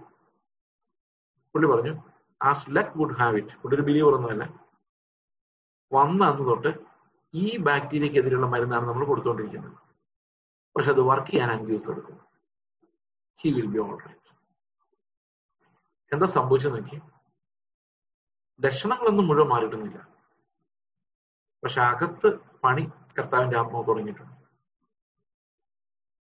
പതുക്കെ പതുക്കെ നമ്മുടെ ലക്ഷണങ്ങൾ മാറും. വിശ്വാസം ഉണ്ടോ മാറുമെന്ന്? അവൻ മാറ്റും. വിശ്വസിക്കും. എന്നിട്ട് എന്താ സംഭവിക്കുന്നറിയോ? അഞ്ചു ദിവസം കഴിഞ്ഞപ്പം he became okay not normal ബെറ്ററായി better ബെറ്ററായി പന്ത്രണ്ട് ദിവസം കഴിഞ്ഞാണ് ശരിക്കും ആഹാരം കഴിച്ചു തുടങ്ങുന്നത്. പക്ഷെ ഡോക്ടർ എപ്പോഴും ക്ഷമിച്ചെന്നറിയോ? ഡോക്ടർ മൂന്നാം ദിവസം ക്ഷമിച്ചു ലക്ഷണങ്ങൾ കാരണം ഡോക്ടർക്ക് അറിയാം ഇതിനുള്ള പണി ഞാൻ ചെയ്തിട്ടുണ്ടെന്ന് ഇത് ശരിയായിക്കോളൂ എന്ന് ഡോക്ടറിന് അറിയാം. ഇതുപോലൊരു നല്ല വൈദ്യന്റെ കയ്യിലാണ് നമ്മൾ ഇരിക്കുന്നത് അവന്റെ ഒറ്റ യാഗം. അവന്റെ കൂടെ നിങ്ങൾ മരിച്ചിട്ടുണ്ടോ സഹോദരങ്ങളെ? ഉണ്ടെങ്കിൽ. ആ മരണം നിങ്ങൾ ഈ ലോകത്ത് നിന്ന് മാറ്റപ്പെടുന്ന വരെ ആ മരണം നിങ്ങളുടെ ആന്റിബയോട്ടിക് ആണ് ഓരോ സമയത്തും നിങ്ങളുടെ ജഡം എന്ന വൈറസ് അറ്റാക്ക് ചെയ്യുമ്പോൾ ഈ മരണം എന്ന ആന്റി ബയോട്ടിക് ബയോസ് എന്ന് പറഞ്ഞ ജീവൻ. ആന്റി ബയോ ബയോട്ടിക് എന്ന് പറഞ്ഞാൽ ജീവനെതിരെയുള്ളതെന്ന് അർത്ഥം. ശരിക്കും ജീവനുള്ള അണുക്കൾക്കെതിരെയുള്ള പ്രയോഗമാണ് ഈ ആന്റിബയോട്ടിക് ശരിക്കും നമ്മുടെ പ്രാകൃതം മനുഷ്യൻ പിന്നെയും പിന്നെയും ഉണരുമ്പോൾ തുടർച്ചയായി നടക്കുന്ന ആ ക്രൂശീകരണത്തിന്റെ കൂട്ടായ്മ. ആ ഒരൊറ്റ യാഗമാണ് ഇത് ചെയ്യുന്നത്. അതാണ് അതിനകത്തെ ഏറ്റവും ഭംഗിയുള്ള കാര്യം. One sacrifice God forgives our sins അത് കുറഞ്ഞു കുറഞ്ഞു കുറഞ്ഞു കുറഞ്ഞു കൊണ്ടുവരാൻ കർത്താവിന് അറിയാം അപ്പൊ അവന്റെ രക്ഷ ഒരാണയാണ്. ആ ആണ വലിയൊരു പ്രോമിസ് ആണ്. He will save me that's my confidence നിങ്ങൾക്ക് മനസ്സിലാവുന്നുണ്ടോ? ദൈവത്തിന്റെ ആത്മാവ് ഉള്ളിൽ ഒരു ആന്റിബയോട്ടിക് ആയിട്ട് പ്രവർത്തിക്കുന്ന. പതുക്കെ പതുക്കെ പാപം ചെയ്യാനുള്ള കപ്പാസിറ്റി കുറഞ്ഞു കുറഞ്ഞു കുറഞ്ഞു കുറഞ്ഞു. അത് ഏത് വിശുദ്ധനെ നോക്കിയാലും നമുക്കറിയാം. പൗലോസിനെ ഉൾപ്പെടെ ആരെ നോക്കിയാലും നമുക്കത് കാണാൻ പറ്റും. പക്ഷെ വിശ്വസിക്കണം. If you abandon your faith അതുകൊണ്ടാണ് വിശ്വാസം അത്ര പ്രഷ്യസ് ആയിട്ടുള്ള ഒരു ഡിപ്പോസിറ്റ് ആയത് അതുകൊണ്ടാണ് പിശാശ് വിശ്വാസത്തിനെതിരെ ഏറ്റവും വലിയ പോരാട്ടം പോരാടുന്നത്. അല്ല നിങ്ങളുടെ വീട്ടിലെ കോഴിക്ക് രോഗം ഉണ്ടാക്കുന്നതല്ല അല്ലെങ്കിൽ നിങ്ങളുടെ പൈസ കുറച്ച് അടിച്ചു മാറ്റുന്നതല്ല പിശാശിന്റെ ഉദ്ദേശം. അവന് ഇഷ്ടം പോലെ പൈസ ഉണ്ട്. അവന്റെ ഉദ്ദേശം നിങ്ങളുടെ വിശ്വാസം അടിച്ചു മാറ്റുക എന്നുള്ളതാണ്. ഫെയ്ത്ത് ദാറ്റ് ടു സാങ്ടിഫൈ യുദ്ധം മുഴുവൻ അതിനോടാണ്. അതുകൊണ്ടാണ് നിങ്ങൾ വിശ്വാസത്തെ കാത്തു എന്ന് പോലീസ് പറയുന്നത്. അതുകൊണ്ടാണ് നിങ്ങൾ വിശ്വാസത്തിൽ തന്നെ ആണോ എന്ന് ശോധന ചെയ്യാൻ പറയും do you believe in the sanctifying work of the law ദൈവം നമ്മെ വിടുവിക്കാൻ ശക്തനായ ദൈവമാണ്. That's what we are assured of by a promise വാഗ്ദത്താൽ വാഗ്ദത്താൽ ആണയാണ് ഒറ്റയാകും തീർന്നു. അപ്പൊ സുവിശേഷം പറയാൻ പോകുന്നവരെ സുവിശേഷകരെ നിങ്ങളോട് എങ്ങനെ സുവിശേഷം പറയണം ഒറ്റ വാക്യം. ഒരു മനുഷ്യൻ ഒരു ഹിന്ദു ബ്രാഹ്മണനായിക്കോട്ടെ മരിക്കാൻ കിടക്കുകയാണ്. അവരുടെ വിശ്വാസം ഭയങ്കര ഗുരുമാന. കാരണം ബ്രാഹ്മണ ധർമ്മങ്ങൾ മുഴുവൻ ചെയ്തില്ലെങ്കിൽ അടുത്ത ജന്മത്തിൽ അവൻ പുഴുവോ പട്ടിയൊക്കെ ആയിട്ട് ജനിക്കും. ആകെ പേടിയാണ് എങ്ങനെ ജനിക്കും അറിയാൻ വേണം ഇങ്ങനെ കിടപ്പ. അപ്പൊ ഞാൻ അവന്റെ അടുത്ത് എന്നിട്ട് പറയാം സുശേഷത്രേ ഉള്ളൂ. പറയാണ്. നീ ഒത്തിരി കാര്യങ്ങൾ ചെയ്യേണ്ടതായിരുന്നു. അതെ അതെ. ഞാൻ ഒന്നും ചെയ്തിട്ടില്ല. പക്ഷെ മനുഷ്യർ എത്ര ചെയ്താലും ഇമ്പെർഫെക്റ്റ് ആയിരിക്കും. അത് കറക്റ്റ് ആയിട്ട് ചെയ്യേണ്ട കാര്യങ്ങളായിരിക്കില്ല ചെയ്യുന്നത്. അതും ശരിയാ. അപ്പൊ ഒരു നല്ല വാർത്ത ഞാൻ നിന്നോട് പറയാൻ വന്നതാണ്. എന്താണ്? നീ യഥാർത്ഥത്തിൽ എന്തായിരുന്നു ചെയ്യേണ്ടിയിരുന്നത്? അതെല്ലാം നിനക്ക് പകരം വേറൊരാൾ ചെയ്തിട്ടുണ്ട്. വിശ്വസിക്കുന്നുണ്ടോ? അങ്ങനെയാണെങ്കിൽ ഇനി നിന്റെ പ്രവൃത്തികളല്ല ആ വിശ്വാസം നിന്നെ രക്ഷിക്കും. നിനക്ക് പകരക്കാരൻ നിനക്ക് വേണ്ടി അർപ്പിച്ച യാഗം. ആ യാഗത്തിൽ നീ വിശ്വസിക്കുന്നുണ്ടെങ്കിൽ പിന്നെ മതങ്ങളെല്ലാം തീർന്നു വിഗ്രഹങ്ങളെല്ലാം തീർന്നു. ഒരു മതവും ഇല്ല എല്ലാ മതവും ആ കാൽവരി ക്രൂശിൽ തീർന്നു. Because Christ offered himself for us as a perfect sacrifice ഞാൻ എന്തെല്ലാമായിരുന്നു സ്വർഗത്തിൽ പോകാൻ ചെയ്യേണ്ടിയിരുന്നത്? അതെല്ലാം എനിക്ക് പകരം കർത്താവ്. എത്ര വലിയ യാഗം കഴിക്കണമായിരുന്നു സ്വർഗത്തിലെത്താൻ കനാൻ ദേശത്ത് സമാധാനമായിട്ട് ജീവിക്കാൻ എന്ത് ഭയങ്കര യാഗം കഴിക്കണമായിരുന്നു? അപ്പൊ സ്വർഗത്തിലെത്തണമെങ്കിൽ എന്ത് ഭയങ്കര യാഗം കഴിക്കണമായിരുന്നായിരിക്കും? അത് ഞാൻ കഴിക്കേണ്ട എനിക്ക് പകരം ഒരു മഹാപുരോഹിതനത് കഴിക്കുന്നു പറഞ്ഞു കഴിഞ്ഞപ്പോഴേക്കും തീർന്നില്ലേ എന്റെ മതം? അപ്പൊ ക്രിസ്തുവിന്റെ ഏകയാകത്താൽ നാം വിശുദ്ധീകരിക്കപ്പെടുന്നതാണ് നമ്മൾ പത്താം അധ്യായത്തിൽ കാണുന്നത്. പത്താം അധ്യായത്തിന്റെ ഏഴാം വാക്യം എട്ടാം വാക്യം പറയാണ് ന്യായപ്രമാണ പ്രകാരം കഴിച്ചു വരുന്ന യാഗങ്ങളും വഴിപാടും സർവാംഗ ഹോമങ്ങളും പാപയാഗങ്ങളും നിശ്ചിച്ചില്ല അവൻ പ്രസാദിച്ചതുമില്ല എന്നിങ്ങനെ പറഞ്ഞ ശേഷം ഒൻപതാം വാക്യത്തിൽ പറയുകയാണ് ഇതാ ഞാൻ നിന്റെ ഇഷ്ടം ചെയ്യുവാൻ വരുന്നു എന്ന് പറഞ്ഞുകൊണ്ട് അവൻ രണ്ടാമത്തതിനെ സ്ഥാപിപ്പിക്കാൻ സ്ഥാപിക്കാൻ ഒന്നാമത്തതിനെ നീക്കിക്കളയും. ദാറ്റ് മീൻസ് നിഴലായതിനെ നീക്കി പകരം പൊരുളായതിനെ സ്ഥാപിക്കുന്നു.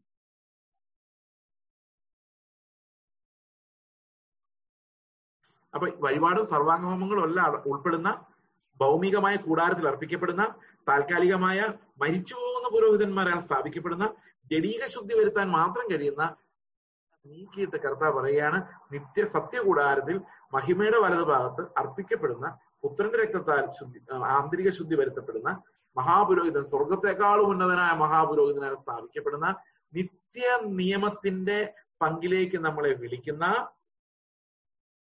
ആ ഒരു രണ്ടാമത്തത് അതിനെ സ്ഥാപിക്കാൻ വേണ്ടി ദൈവം എന്ത് ചെയ്തു? നിഴലായതിനെയും നീങ്ങിപ്പോകുന്നതും ജീർണിക്കുന്നതുമായതിനെ എടുത്തു കളഞ്ഞു. ഇതാണ് എബ്രായ ലേഖനം നമ്മളെ പഠിപ്പിക്കുന്ന പ്രധാനപ്പെട്ട കാര്യം. ഓക്കെ പത്താം അധ്യായം പറയാണ് ആ ഇഷ്ടത്താൽ സഹോദരങ്ങളെ നിങ്ങളുടെ ഹൃദയത്തിനകത്ത് ഏതെങ്കിലും ഒരു മതം വിഭാഗം ഉണ്ടെങ്കിൽ അത് കളയാൻ ഈ ഒരു വഴി മതി. ആ ഇഷ്ടത്താൽ നാം യേശു ക്രിസ്തു ഒരിക്കലായി കഴിച്ച ശരീരയാകത്താൽ വിശുദ്ധീകരിക്കപ്പെട്ടിരിക്കുന്നു. അടുത്ത വാക്യം ഏതു പുരോഹിതനും ദിവസേന ശുശ്രൂഷിച്ചും പാപങ്ങളെ പരിഹരിപ്പാൻ ഒരു നാൾ കഴിയാത്ത അതേ യാഗങ്ങളെ കൂടെ കൂടെ കഴിച്ചുകൊണ്ട് നിൽക്കുന്നുണ്ട് ഏത് പുരോഹിതൻ എന്ന് പറഞ്ഞാൽ ഈ പഴയ നിയമ പുരോഹിതന്മാർ മാത്രമല്ല ലോകത്തിലുള്ള ഏത് മതത്തിലുള്ള ഏത് പുരോഹിതനും. If something is repeated that's useless ineffective എന്താണോ ആവർത്തിക്കപ്പെടുന്നത് അതിനർത്ഥം അത് ഇൻഎഫക്റ്റീവ് ആൻഡ് ടെമ്പറൽ ആണെന്നാണ്. ഓക്കെ അത് നമുക്ക് എപ്പോഴും മനസ്സിലാക്കാൻ പറ്റുന്ന ഒരു കാര്യമാണ്. ഇപ്പൊ പല്ല് അടച്ചു കഴിഞ്ഞാൽ അത് പെർമനന്റ് അല്ല. കുറെ കഴിയുമ്പോൾ പോകും ടെമ്പററി ആണ്. അതുപോലെയാണ് ഇതെല്ലാം. പെർമനന്റ് എന്ന് പറയാൻ പറ്റില്ല.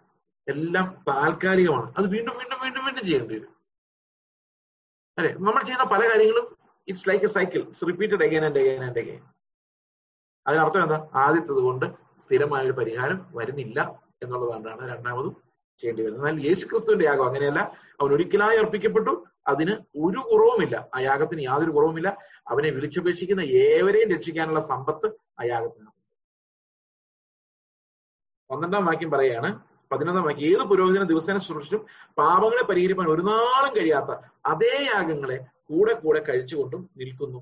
യേശുവോ പാപങ്ങൾക്ക് വേണ്ടി ഏകയാഗം കഴിച്ചിട്ട് ഏകയാഗം കഴിച്ചിട്ട് എന്നേക്കും ദൈവത്തിന്റെ വലതുഭാഗത്തിരുന്നു കൊണ്ട് തന്റെ ശത്രുക്കൾ പാതപീഠമാകോളം കാത്തിരിക്കും. അപ്പൊ ഒറ്റ യാഗം കഴിച്ചു പിന്നെ ഇനി എന്ത് കാത്തിരുന്നാൽ മതി? ഇതെല്ലാം തീർന്ന് എല്ലാം അവന്റെ മുമ്പിൽ മുട്ടുമടക്കുന്നതിന് കാത്തിരുന്നാൽ മതി. വൺ ഡേ എവറി നീ ഷൽബോ എങ്ങനെയാ? ഈ ഒരൊറ്റ യാഗം. ലോകം മുഴുവൻ ശത്രുക്കൾ മുഴുവൻ അവന്റെ കാൽക്കീഴിലാകുവാൻ യേശുക്രിസ്തുവിന്റെ ഒരൊറ്റ യാഗം പര്യാപ്തമാണ്. And it encompasses everything in this universe there is nothing more that need to be done. It is finished, over by that one sacrifice. ഏത് പുരോഹിതനും ദിവസേന സുരക്ഷം പാപങ്ങളെ പരിഹരിപ്പാൻ ഒരു നാളും കഴിയാത്ത അതേ ഞങ്ങളെ കൂടെ കൂടെ കഴിച്ചുകൊണ്ട് നിൽക്കുന്നു യേശുവോ പാപങ്ങൾക്ക് വേണ്ടി ഏകയാഗം കഴിച്ചിട്ട് എന്നേക്കും ദൈവത്തിന്റെ വലതുഭാഗത്ത് ഇരുന്നു കൊണ്ട് തന്റെ ശത്രുക്കൾ പാതപീഠമാകുവോളം കാത്തിരിക്കും അടുത്ത വാക്യം ഏകയാഗത്താൽ ശ്രദ്ധിക്കണേ. അവൻ വിശുദ്ധീകരിക്കപ്പെടുന്നവർക്ക് ഗുണീകരിക്കപ്പെടുന്നവർക്കല്ല ജടീക ശുദ്ധി വരുന്നവർക്കല്ല ആത്മാവിന്റെ വിശുദ്ധീകരണം നടക്കുന്നവർ ക്രിസ്തുവിന്റെ ദിവ്യ സ്വഭാവത്തിന്റെ പങ്കാളിത്തത്തിലേക്ക് പോയിക്കൊണ്ടിരിക്കുന്നവർക്ക്. ഏകയാഗത്താൽ അവൻ വിശുദ്ധീകരിക്കപ്പെടുന്നവർക്ക് സദാകാലത്തേക്കും സൽഗുണപൂർത്തി വരുത്തിയിരിക്കുന്നു he has made salvation He has made salvation possible and he has made our salvation perfect. അത് പരിശുദ്ധാത്മാവ് നമുക്ക് സാക്ഷിക്കുന്നു. കണ്ടോ? പൗലസ് പറയുന്ന പരിശുദ്ധാത്മാവ് അച്ചാരം നമ്മൾ പറയുന്ന ഒരു കാര്യം ഇതാണ്. ബി കോൺഫിഡന്റ് രണ്ടാമത്തെ ആണ് പ്രത്യാശയുടെ ആണ്. എന്നേക്കുമായുള്ള സാൽവേഷന്റെ നിത്യമായ നിത്യമായ പ്രത്യാശയുടെ ആണ്. ആണയിൽ നമ്മൾ ഉറപ്പുള്ളവരായിരിക്കും ദൈവത്തിന്റെ വാഗ്ദത്തങ്ങളിൽ നമ്മൾ ഉറപ്പുള്ളവരായിരിക്കണം എന്നീ വാക്യങ്ങൾ നമ്മളെ പഠിപ്പിക്കുന്നു. പരിശുദ്ധാത്മാവ് നമുക്ക് എന്തിനാ സാക്ഷ്യം നിൽക്കുന്നത്? അവൻ ഏകയാകത്താൽ വിശുദ്ധീകരിക്കപ്പെടുന്നവർക്ക് സദാകാലത്തേക്കും. That means irrespective of time സദാകാലത്തേക്ക് ഒരൊറ്റ യാഗം മതി past present and future one single sacrifice സദാകാലത്തേക്ക്. Eternal okay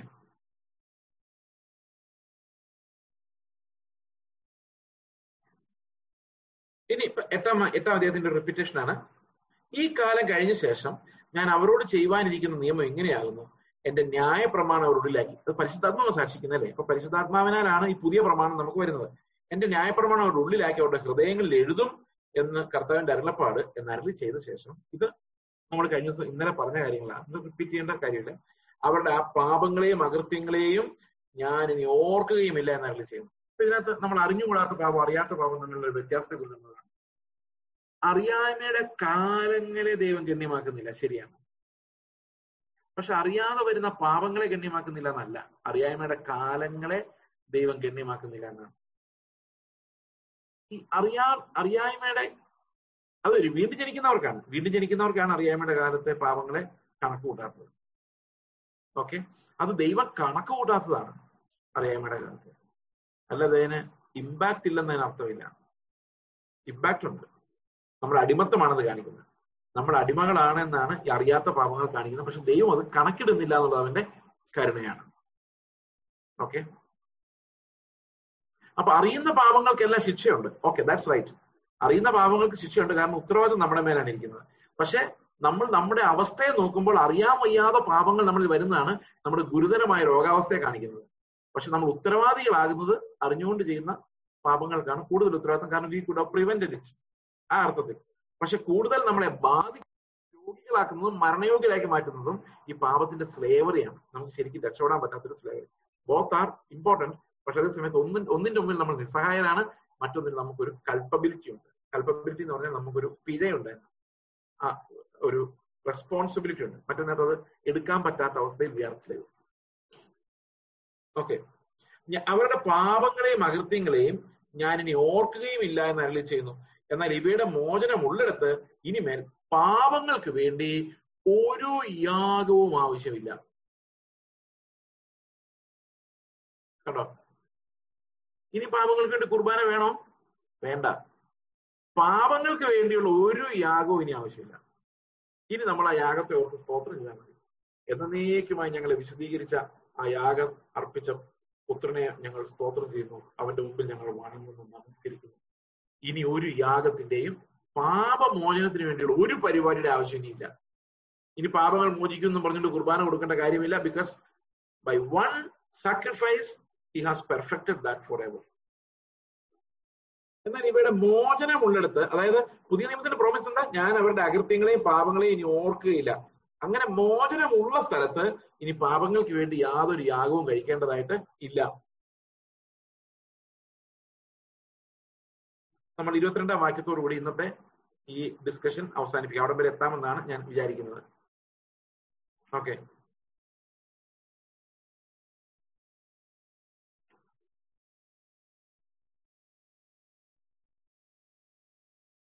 അതുകൊണ്ട് സഹോദരന്മാരെ യേശു തന്റെ ദേഹം എന്ന തിരശ്ശേരിയിൽ കൂടി നമുക്ക് പ്രതിഷ്ഠിച്ച ജീവന്റെ പുതുവഴി. അപ്പൊ ഈ ജീവന്റെ പുതുവഴി എന്ന് പറയുമ്പോൾ എന്താണ് ആ വഴി? എന്താണ് യേശുക്രിസ്തുവിന്റെ ശരീരത്തിലൂടെ പോകുന്ന ജീവന്റെ പുതുവഴി? ഒരു ദിവസം യോഹന്നം പതിനാലില്ല യേശു ശിഷ്യന്മാരോട് സംസാരിക്കുന്ന ഒരു സീനുണ്ട്. നമുക്ക് ആ പതിനാലാം അധ്യായം ഒന്ന് വായിച്ചു നോക്കാം. യോഹൻ യോഹന്നാന്റെ യോഹന്നാന്റെ സുവിശേഷം പതിനാലാം അധ്യായം ഒന്നു മുതലുള്ള വാക്യങ്ങൾ ഞാൻ വായിക്കാം. നിങ്ങളുടെ ഹൃദയം കലങ്ങിപ്പോകരുത് ദൈവത്തിൽ വിശ്വസിപ്പിൻ എന്നിലും വിശ്വസിപ്പിൻ. എന്റെ പിതാവിന്റെ ഭവനത്തിൽ അനേകം വാസസ്ഥലങ്ങളുണ്ട് ഇല്ലെങ്കിൽ ഞാൻ നിങ്ങളോട് പറയുമായിരുന്നു. ഞാൻ നിങ്ങൾക്ക് സ്ഥലം ഒരുക്കുവാൻ പോകുന്നു. ഞാൻ പോയി നിങ്ങൾക്ക് സ്ഥലം ഒരുക്കിയാൽ ഞാൻ ഇരിക്കുന്നിടത്ത് നിങ്ങളും ഇരിക്കേണ്ടതിന് പിന്നെയും വന്ന് നിങ്ങളെ എന്റെ അടുക്കൽ ചേർത്തുകൊള്ളും. അപ്പൊ ഇതാണ് കർത്താവ് പറഞ്ഞ പ്രൊഫസർ ഞാൻ നിങ്ങൾക്ക് സ്ഥലം ഒരുക്കാൻ പോകും അപ്പം നമ്മൾ സാധാരണ ചിന്തിക്കുന്നത് എന്താ വെച്ച് കഴിഞ്ഞാൽ സ്വർഗത്തിൽ ഇങ്ങനെ സ്ഥലം ഒരുക്കേണ്ട ആവശ്യമുണ്ട്. സ്വർഗത്തിൽ ആവശ്യത്തിന് സ്ഥലമില്ല. അപ്പൊ നമ്മൾ ഒത്തിരി വിശുദ്ധന്മാർ ചെല്ലുമ്പോൾ നമുക്ക് കുറച്ച് വീടും അതൊക്കെ ഫർണിഷ് ചെയ്ത് ഗാർഡനൊക്കെ ഉണ്ടാക്കി നമുക്ക് ബെഡ്റൂം ഒക്കെ റെഡിയാക്കി ഇടാൻ വേണ്ടി കർത്താവ് ഇത്ര സമയം എടുക്കുന്നതാണോ? അല്ല. നമ്മൾ ആദ്യത്തെ വാക്യം വായിച്ചേക്ക്. എന്താ അവിടെ പറഞ്ഞേക്കുന്നത് നോക്കി രണ്ടാമത്തെ വാക്യം. എന്റെ പിതാവിന്റെ ഭവനത്തിൽ ഭവനം അവിടെ ഉണ്ട്. അനേകം വാസസ്ഥലങ്ങളുണ്ട്. പണിയാൻ പോവാന്നല്ല. അനേകം വാസസ്ഥലങ്ങളുണ്ട്. ഇനി അഥവാ ഇല്ലെങ്കിലും ഉണ്ടാക്കാൻ ദൈവത്തിന് ഒരു വാക്ക് മതി. അപ്പൊ പിന്നെ കർത്താവ് എന്തായി ഒരുക്കാൻ പോകുന്നത്? ഞാൻ പോയി നിങ്ങൾക്ക് സ്ഥലം ഒരുക്കിയാൽ അപ്പൊ നമ്മൾ പെട്ടെന്ന് വിചാരിക്കും സ്ഥലം അവിടെ ഒരുക്കുന്നു അവിടെ അല്ല ഒരുക്കുന്നു. കർത്താവ് എങ്ങോട്ട് പോകുന്ന കാര്യമാണ് പറയുന്നത് ഈ ബാംഗ്ലൂരിൽ. വേണ്ട അല്ല എവിടെ വേണം?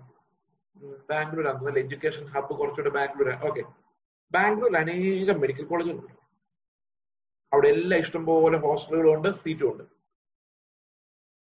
പക്ഷേ നമ്മുടെ പിള്ളേർക്ക് അവിടെ സ്ഥലമില്ല. അതെന്തായിരിക്കും കാര്യം നമ്മുടെ പിള്ളേർക്ക് അവിടെ സ്ഥലം ഒരുക്കിയിട്ടില്ല. അപ്പൊ ഒരുക്കം ശരിക്കും എവിടെ നടക്കണ്ടേ? സീറ്റ് പണിയുന്നതല്ല ഒരുക്കം. പിന്നെയോ നമ്മളെയാണ് ഒരുക്കേണ്ടത്. നമുക്ക് അവിടെ സ്ഥലമില്ല. അത് ഒരുക്കാനാ പോകുന്നത്. അത് ഒരുക്കാൻ കർത്താവ് എങ്ങോട്ടാ പോകുന്നത് ക്രൂശിലേക്കാ പോകുന്നത്. എന്നിട്ട് പിതാവിന്റെ അടുക്കിലേക്ക്. അപ്പൊ കർത്താവ് പോകുന്ന വഴി അപ്പൊ കർത്താവ് അടുത്ത വാക്യത്തിൽ പറയുന്നത് ഞാൻ പോകുന്ന ഇടത്തേക്കുള്ള വഴി നിങ്ങൾ അറിയുന്നു. കാരണം കർത്താവ് പല പ്രാവശ്യം പറഞ്ഞിട്ടുണ്ട് എന്നെ ഏൽപ്പിച്ചു കൊടുക്കുന്നു മൂന്നാം ദിവസം ഉയർത്തി നീക്കുന്നു പിതാവിന്റെ അടുത്തേക്ക് പോകുന്നൊക്കെ പറഞ്ഞിട്ടുണ്ട്. അപ്പൊ യേശു പിതാവിന്റെ അടുക്കിലേക്ക് പോകാൻ ഒരു വഴി കർത്താവ് വെച്ചിട്ടുണ്ട്. ആ വഴി ഏതാണെന്ന് നിങ്ങൾക്ക് അറിയാം എന്നാണ് തോമസിനോട് പറയുന്നത്. എന്താ വഴി? ക്രൂശിക്കപ്പെടുക മരിക്കുക തേജസ്സോടെ ഉയർത്തെഴുന്നേറ്റ് പിതാവിന്റെ അടുത്തേക്ക് പോവുക ഇതാണ് അവന്റെ വഴി.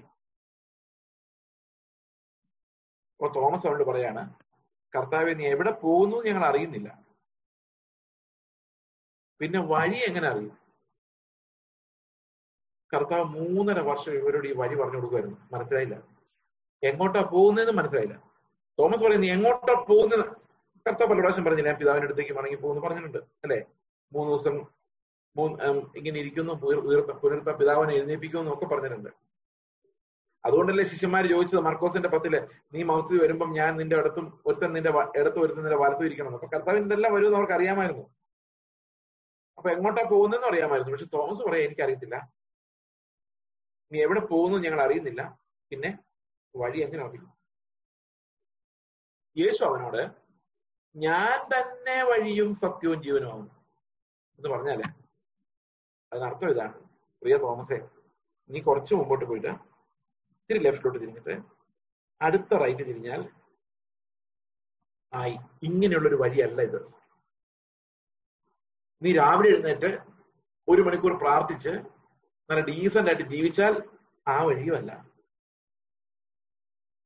പിന്നെ എന്ത് വഴിയാണ്? തോമസിന്റെ പറയാ തോമസേ രണ്ടു മൂന്ന് വർഷം ഞാൻ നിങ്ങളോട് ജീവിച്ചില്ലേ? അപ്പൊ നിനക്ക് മനസ്സിലായില്ലേ? ഞാൻ ഏത് വഴിയാണോ ഇപ്പൊ നടക്കുന്നത് ആ വഴിയെ നിനക്കുള്ളൂ.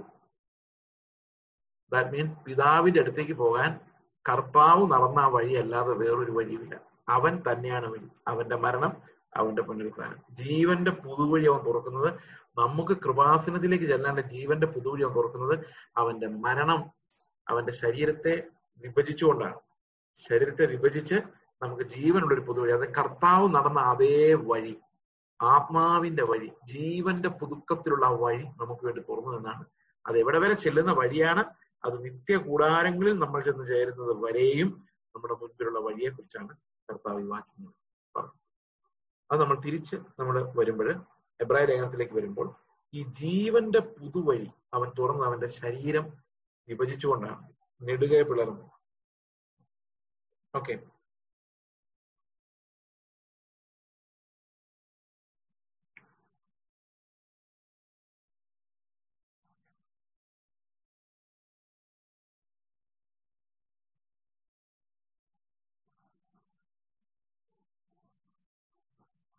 ഓക്കെ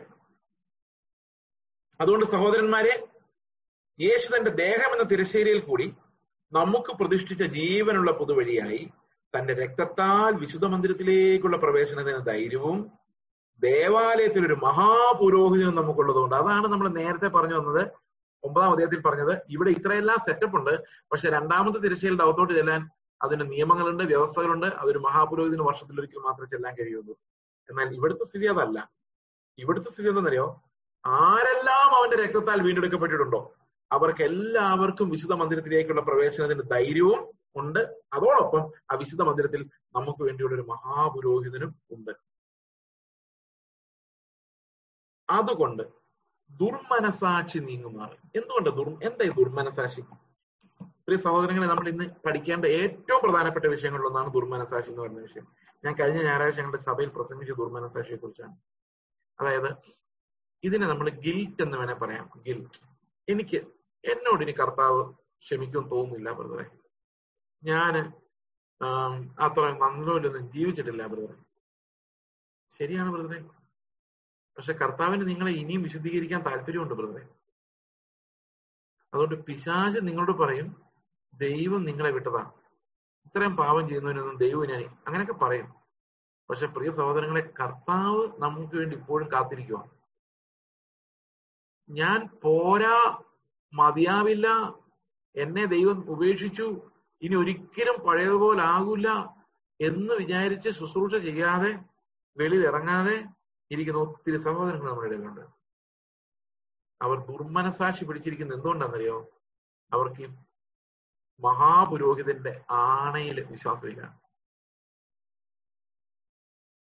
അതായത് ഏത് സമയത്തും കൃപാസനത്തിലേക്ക് അടുത്ത് ചെന്ന് പാപമോചനവും ശുദ്ധീകരണവും പ്രാപിക്കാൻ കഴിയുന്ന നൽകുന്ന കനിവുള്ള കരുണയുള്ള ഒരു മഹാ മഹാപുരോഹിതനിലേക്ക് നോക്കാൻ പറ്റാതെ നമ്മൾ പിൻവാങ്ങി അല്ലെ? എന്നെ കൊള്ളുമല്ല ഇതിനൊന്നും? സുവിശേഷകരൊക്കൊന്നും ഇനി എന്നെ ദൈവം ഉപയോഗിക്കില്ല ഞാൻ എപ്പോഴും മോഹങ്ങളാണ്. എനിക്ക് പലരോടും പിണങ്ങിയിട്ട് ഇണങ്ങാൻ പറ്റുന്നില്ല. നമുക്ക് പാപബോധം വേണം. നേരത്തെ പറഞ്ഞ കാര്യമാണ് ഞാൻ പറയുന്നത്. പാപികളാണ് എന്ന ബോധം നമുക്ക് വേണം. പക്ഷെ അതേ സമയത്ത് അത് കുറ്റബോധമാകരുത്. കുറ്റബോധമാകുമ്പം നമ്മൾ അതിനാൽ തളർന്നു പോവുക ചെയ്യുന്നത് നമുക്ക് മുമ്പോട്ട് പോകാൻ പറ്റത്തില്ല. നമ്മൾ കണ്ടംഡ് ആയിട്ട് നമുക്ക് തോന്നുക അപ്പൊ ദൈവത്തിന്റെ അടുക്കൽ നമുക്ക് ധാരാളമായി ലഭിക്കേണ്ട കോൺഫിഡൻസ് നമുക്ക് ഇല്ലാതായി പോവാം. അതുകൊണ്ടാണ് പറയുന്നത് നമുക്ക് കർത്താവ് തുറന്നു തന്നിരിക്കുന്ന ജീവന്റെ പുതുവഴിയെ ധൈര്യമായി പ്രവേശിക്കാനുള്ള കോൺഫിഡൻസ് എടുത്തു കളയുന്ന അങ്ങനെയുള്ള ഗിൽറ്റ് റിട്ടൺ ആയിട്ടുള്ള ഒരു മനസാക്ഷിനെയാണ് നമ്മളുടെ ദുർമനസാക്ഷി എന്ന് പറയുന്നത്. അത് ദൈവത്തിന്റെ ആണയിലോ വാഗ്ദത്വങ്ങളിലോ വിശ്വസിക്കാൻ പറ്റാത്ത ഒരു മനസാക്ഷിയാണ്. അതെപ്പോഴും പാപത്തിലേക്ക് തിരിഞ്ഞും വീണ്ടും വീണ്ടും പാപത്തിലേക്ക് തിരിഞ്ഞും തന്നെത്താൻ പാപത്തിലേക്കും മരണത്തിലേക്കും കണ്ടം ചെയ്യുന്ന ഒരു മനസാക്ഷിയാണ്. അത് രക്ഷപ്പെടാനല്ല ശ്രമിക്കുന്നത്. അത് നശിച്ചുകൊണ്ട് പോകാനാണ്. അപ്പൊ പുറകോട്ട് പുറകോട്ട് പോകാനാണ് ശ്രമിക്കുന്നത്. ഞാൻ പറ്റില്ല എന്നെ ഉപയോഗിക്കില്ല എന്ന് പറഞ്ഞ് റിട്ടേണാ പുറകോട്ടാ. ഇങ്ങനെ നമ്മൾ തിരിച്ചു കൊണ്ടുപോകുന്ന ആ മനസാക്ഷിയാണ്. ദൈവത്തിലുള്ള കോൺഫിഡൻസ് നഷ്ടപ്പെടുത്തിയിട്ട് നമ്മൾ തിരിച്ചു കൊണ്ടുപോകുന്ന ആ മനസാക്ഷിനെയാണ് നമ്മൾ ദുർമനസാക്ഷി എന്ന് പറയുന്നത്. ഇവിടെ പറയുന്നത് ദുർമനസാക്ഷി നീങ്ങുമാർ. അത് നീങ്ങുന്ന എങ്ങനെ നീങ്ങുന്നത്? ഹൃദയത്തിൽ തളിക്കപ്പെട്ടവരും ശുദ്ധവെള്ളത്തിൽ ശരീരം കഴുകപ്പെട്ടവരുമായി എന്ന് പറഞ്ഞാൽ അത് ബാപ്റ്റിസത്തെ ആയിരിക്കണം കുറിക്കുന്നത് ശരീരം എന്നുള്ള വാക്ക് അവിടെ വെച്ചിരിക്കുന്നുണ്ട്. വിശ്വാസത്തിന്റെ പൂർണ നിശ്ചയം പൂണ്ട് പരമാർത്ഥ ഹൃദയത്തോട് അടുത്ത് ചെല്ലുക. എന്ന് പറയുന്നത് നിങ്ങൾക്ക് കർത്താവ് നിങ്ങളെ കൈവിട്ടു എന്ന് പറയുന്ന പിശാശാണ് ഇവിടെ ലേഖനകർത്താവ് പറയാണ് നിങ്ങളുടെ ഉള്ളിൽ അങ്ങനെ ഒരു ദുർമനസാക്ഷി ഉണ്ടെങ്കിൽ അത് നീങ്ങുമാറ്. കർത്താവിന്റെ വീണ്ടെടുപ്പ് അവന്റെ സ്നാനത്താൽ നമുക്ക് നൽകിയ ക്ലെൻസിങ് നമ്മൾ ഓർക്കുക. വിശ്വാസത്തിന്റെ പൂർണ നിശ്ചയം കൊണ്ട് പരമാർത്ഥ ഹൃദയത്തോടെ ദൈവത്തിന്റെ അടുത്തേക്ക് തന്നെ ചെല്ലുക. നിങ്ങൾ പാപികളാണെന്ന് തോന്നുവാണോ? ദൈവത്തിന്റെ അടുത്തേക്ക് തന്നെ ചെല്ലുക. അവന്റെ ഹീലിംഗ് അനുഭവിക്കുക. പാപത്തിൽ നിന്ന് നമ്മളെ രക്ഷിക്കാൻ അവന് മാത്രമേ കഴിയുള്ളൂ. അതിന് നമ്മുടെ ദുർമനസാക്ഷി നീങ്ങിപ്പോകേണ്ടത് ആവശ്യം. എന്നിട്ട് അടുത്ത വാക്യം പറയാണ് അങ്ങനെ നമ്മൾ എന്ത് ചെയ്യണമെന്നറിയോ? രണ്ടാമത്തെ ആണയായ പ്രത്യാശയുടെ സ്വീകാരം മുറുകെ പിടിച്ചുകൊള്ളുക. വാഗ്ദത്തം ചെയ്തവൻ വിശ്വസ്തനല്ലോ. അതുകൊണ്ട് ദുർമനസാക്ഷി പിടിച്ച് നിങ്ങളുടെ ഓട്ടം മന്ദീഭവിച്ചു പോകാനിട വരരുത് കർത്താവിന്റെ അടുത്തേക്ക് തന്നെ ചെല്ലുക. അവന്റെ യാഗത്തിൽ ഏതു പാപത്തിനും പരിഹാരമുണ്ട്. നാം നമ്മുടെ പാപങ്ങൾ ഏറ്റുപറയുന്നു ഉപേക്ഷിക്കുന്നുവെങ്കിൽ നമുക്ക് കരുണ ലഭിക്കുവാൻ ഏത് സമയത്തും കൃപാസനം നമ്മുടെ മുമ്പിൽ തുറന്നു കിടക്കുകയാണ് god is not rejecting any one is door is open നമ്മൾ അങ്ങോട്ട് ചെന്ന് കരഞ്ഞ് നിലവിളിച്ച് അഭയം പ്രാപിക്കുവാൻ ദൈവം നമുക്ക് ദുർമനസാക്ഷി എടുത്തു കളഞ്ഞ് പരമാർത്ഥ ഹൃദയവും ശുദ്ധ മനസാക്ഷിയും നിത്യമായ പ്രത്യാശയും ദൈവം നമുക്ക് ഓരോരുത്തർക്കും നൽകട്ടെ എന്ന് നമുക്ക് ഈ സെഷൻ ഒരു പ്രാർത്ഥനയോടെ അവസാനിപ്പിക്കാം. ബാക്കി അടുത്ത ദിവസം ഞങ്ങളുടെ സ്വർഗസ്ഥ പിതാവി അങ്ങയുടെ നാമത്തെ ഞങ്ങൾ മഹത്വപ്പെടുത്തുന്നു. അങ്ങയുടെ കരുണയ്ക്കായി സ്തോത്രം ചെയ്യുന്നു. കർത്താവെ അങ്ങ് ഞങ്ങൾക്ക് തന്ന വിലയേറിയ രക്ഷ ആണയോടെ സ്ഥിരപ്പെടുത്തിയ സ്വർഗത്തിലെ വചനം. ഞങ്ങൾക്ക് പ്രത്യാശ വർദ്ധിക്കുമാർ ദുർമനസാക്ഷി നീങ്ങി. കർത്താവെ ഫലം പുറപ്പെടുവിക്കുന്നവരായി ഏക യാഗത്താൽ വിശദീകരിക്കപ്പെടുന്ന ആ വലിയ സന്തോഷത്തിന്റെ ഓഹരിക്കാരായി ഞങ്ങളെ മാറ്റുന്നു. ദൈവകൃപയ്ക്കായിട്ട് നന്ദി പറയുന്നു. അവിടുത്തെ സന്നിധി ഞങ്ങളെ തന്നെ സമർപ്പിക്കുന്നു. കർത്താവ് യേശു ക്രിസ്തുവിന്റെ നാമത്തിൽ തന്നെ. ആമേ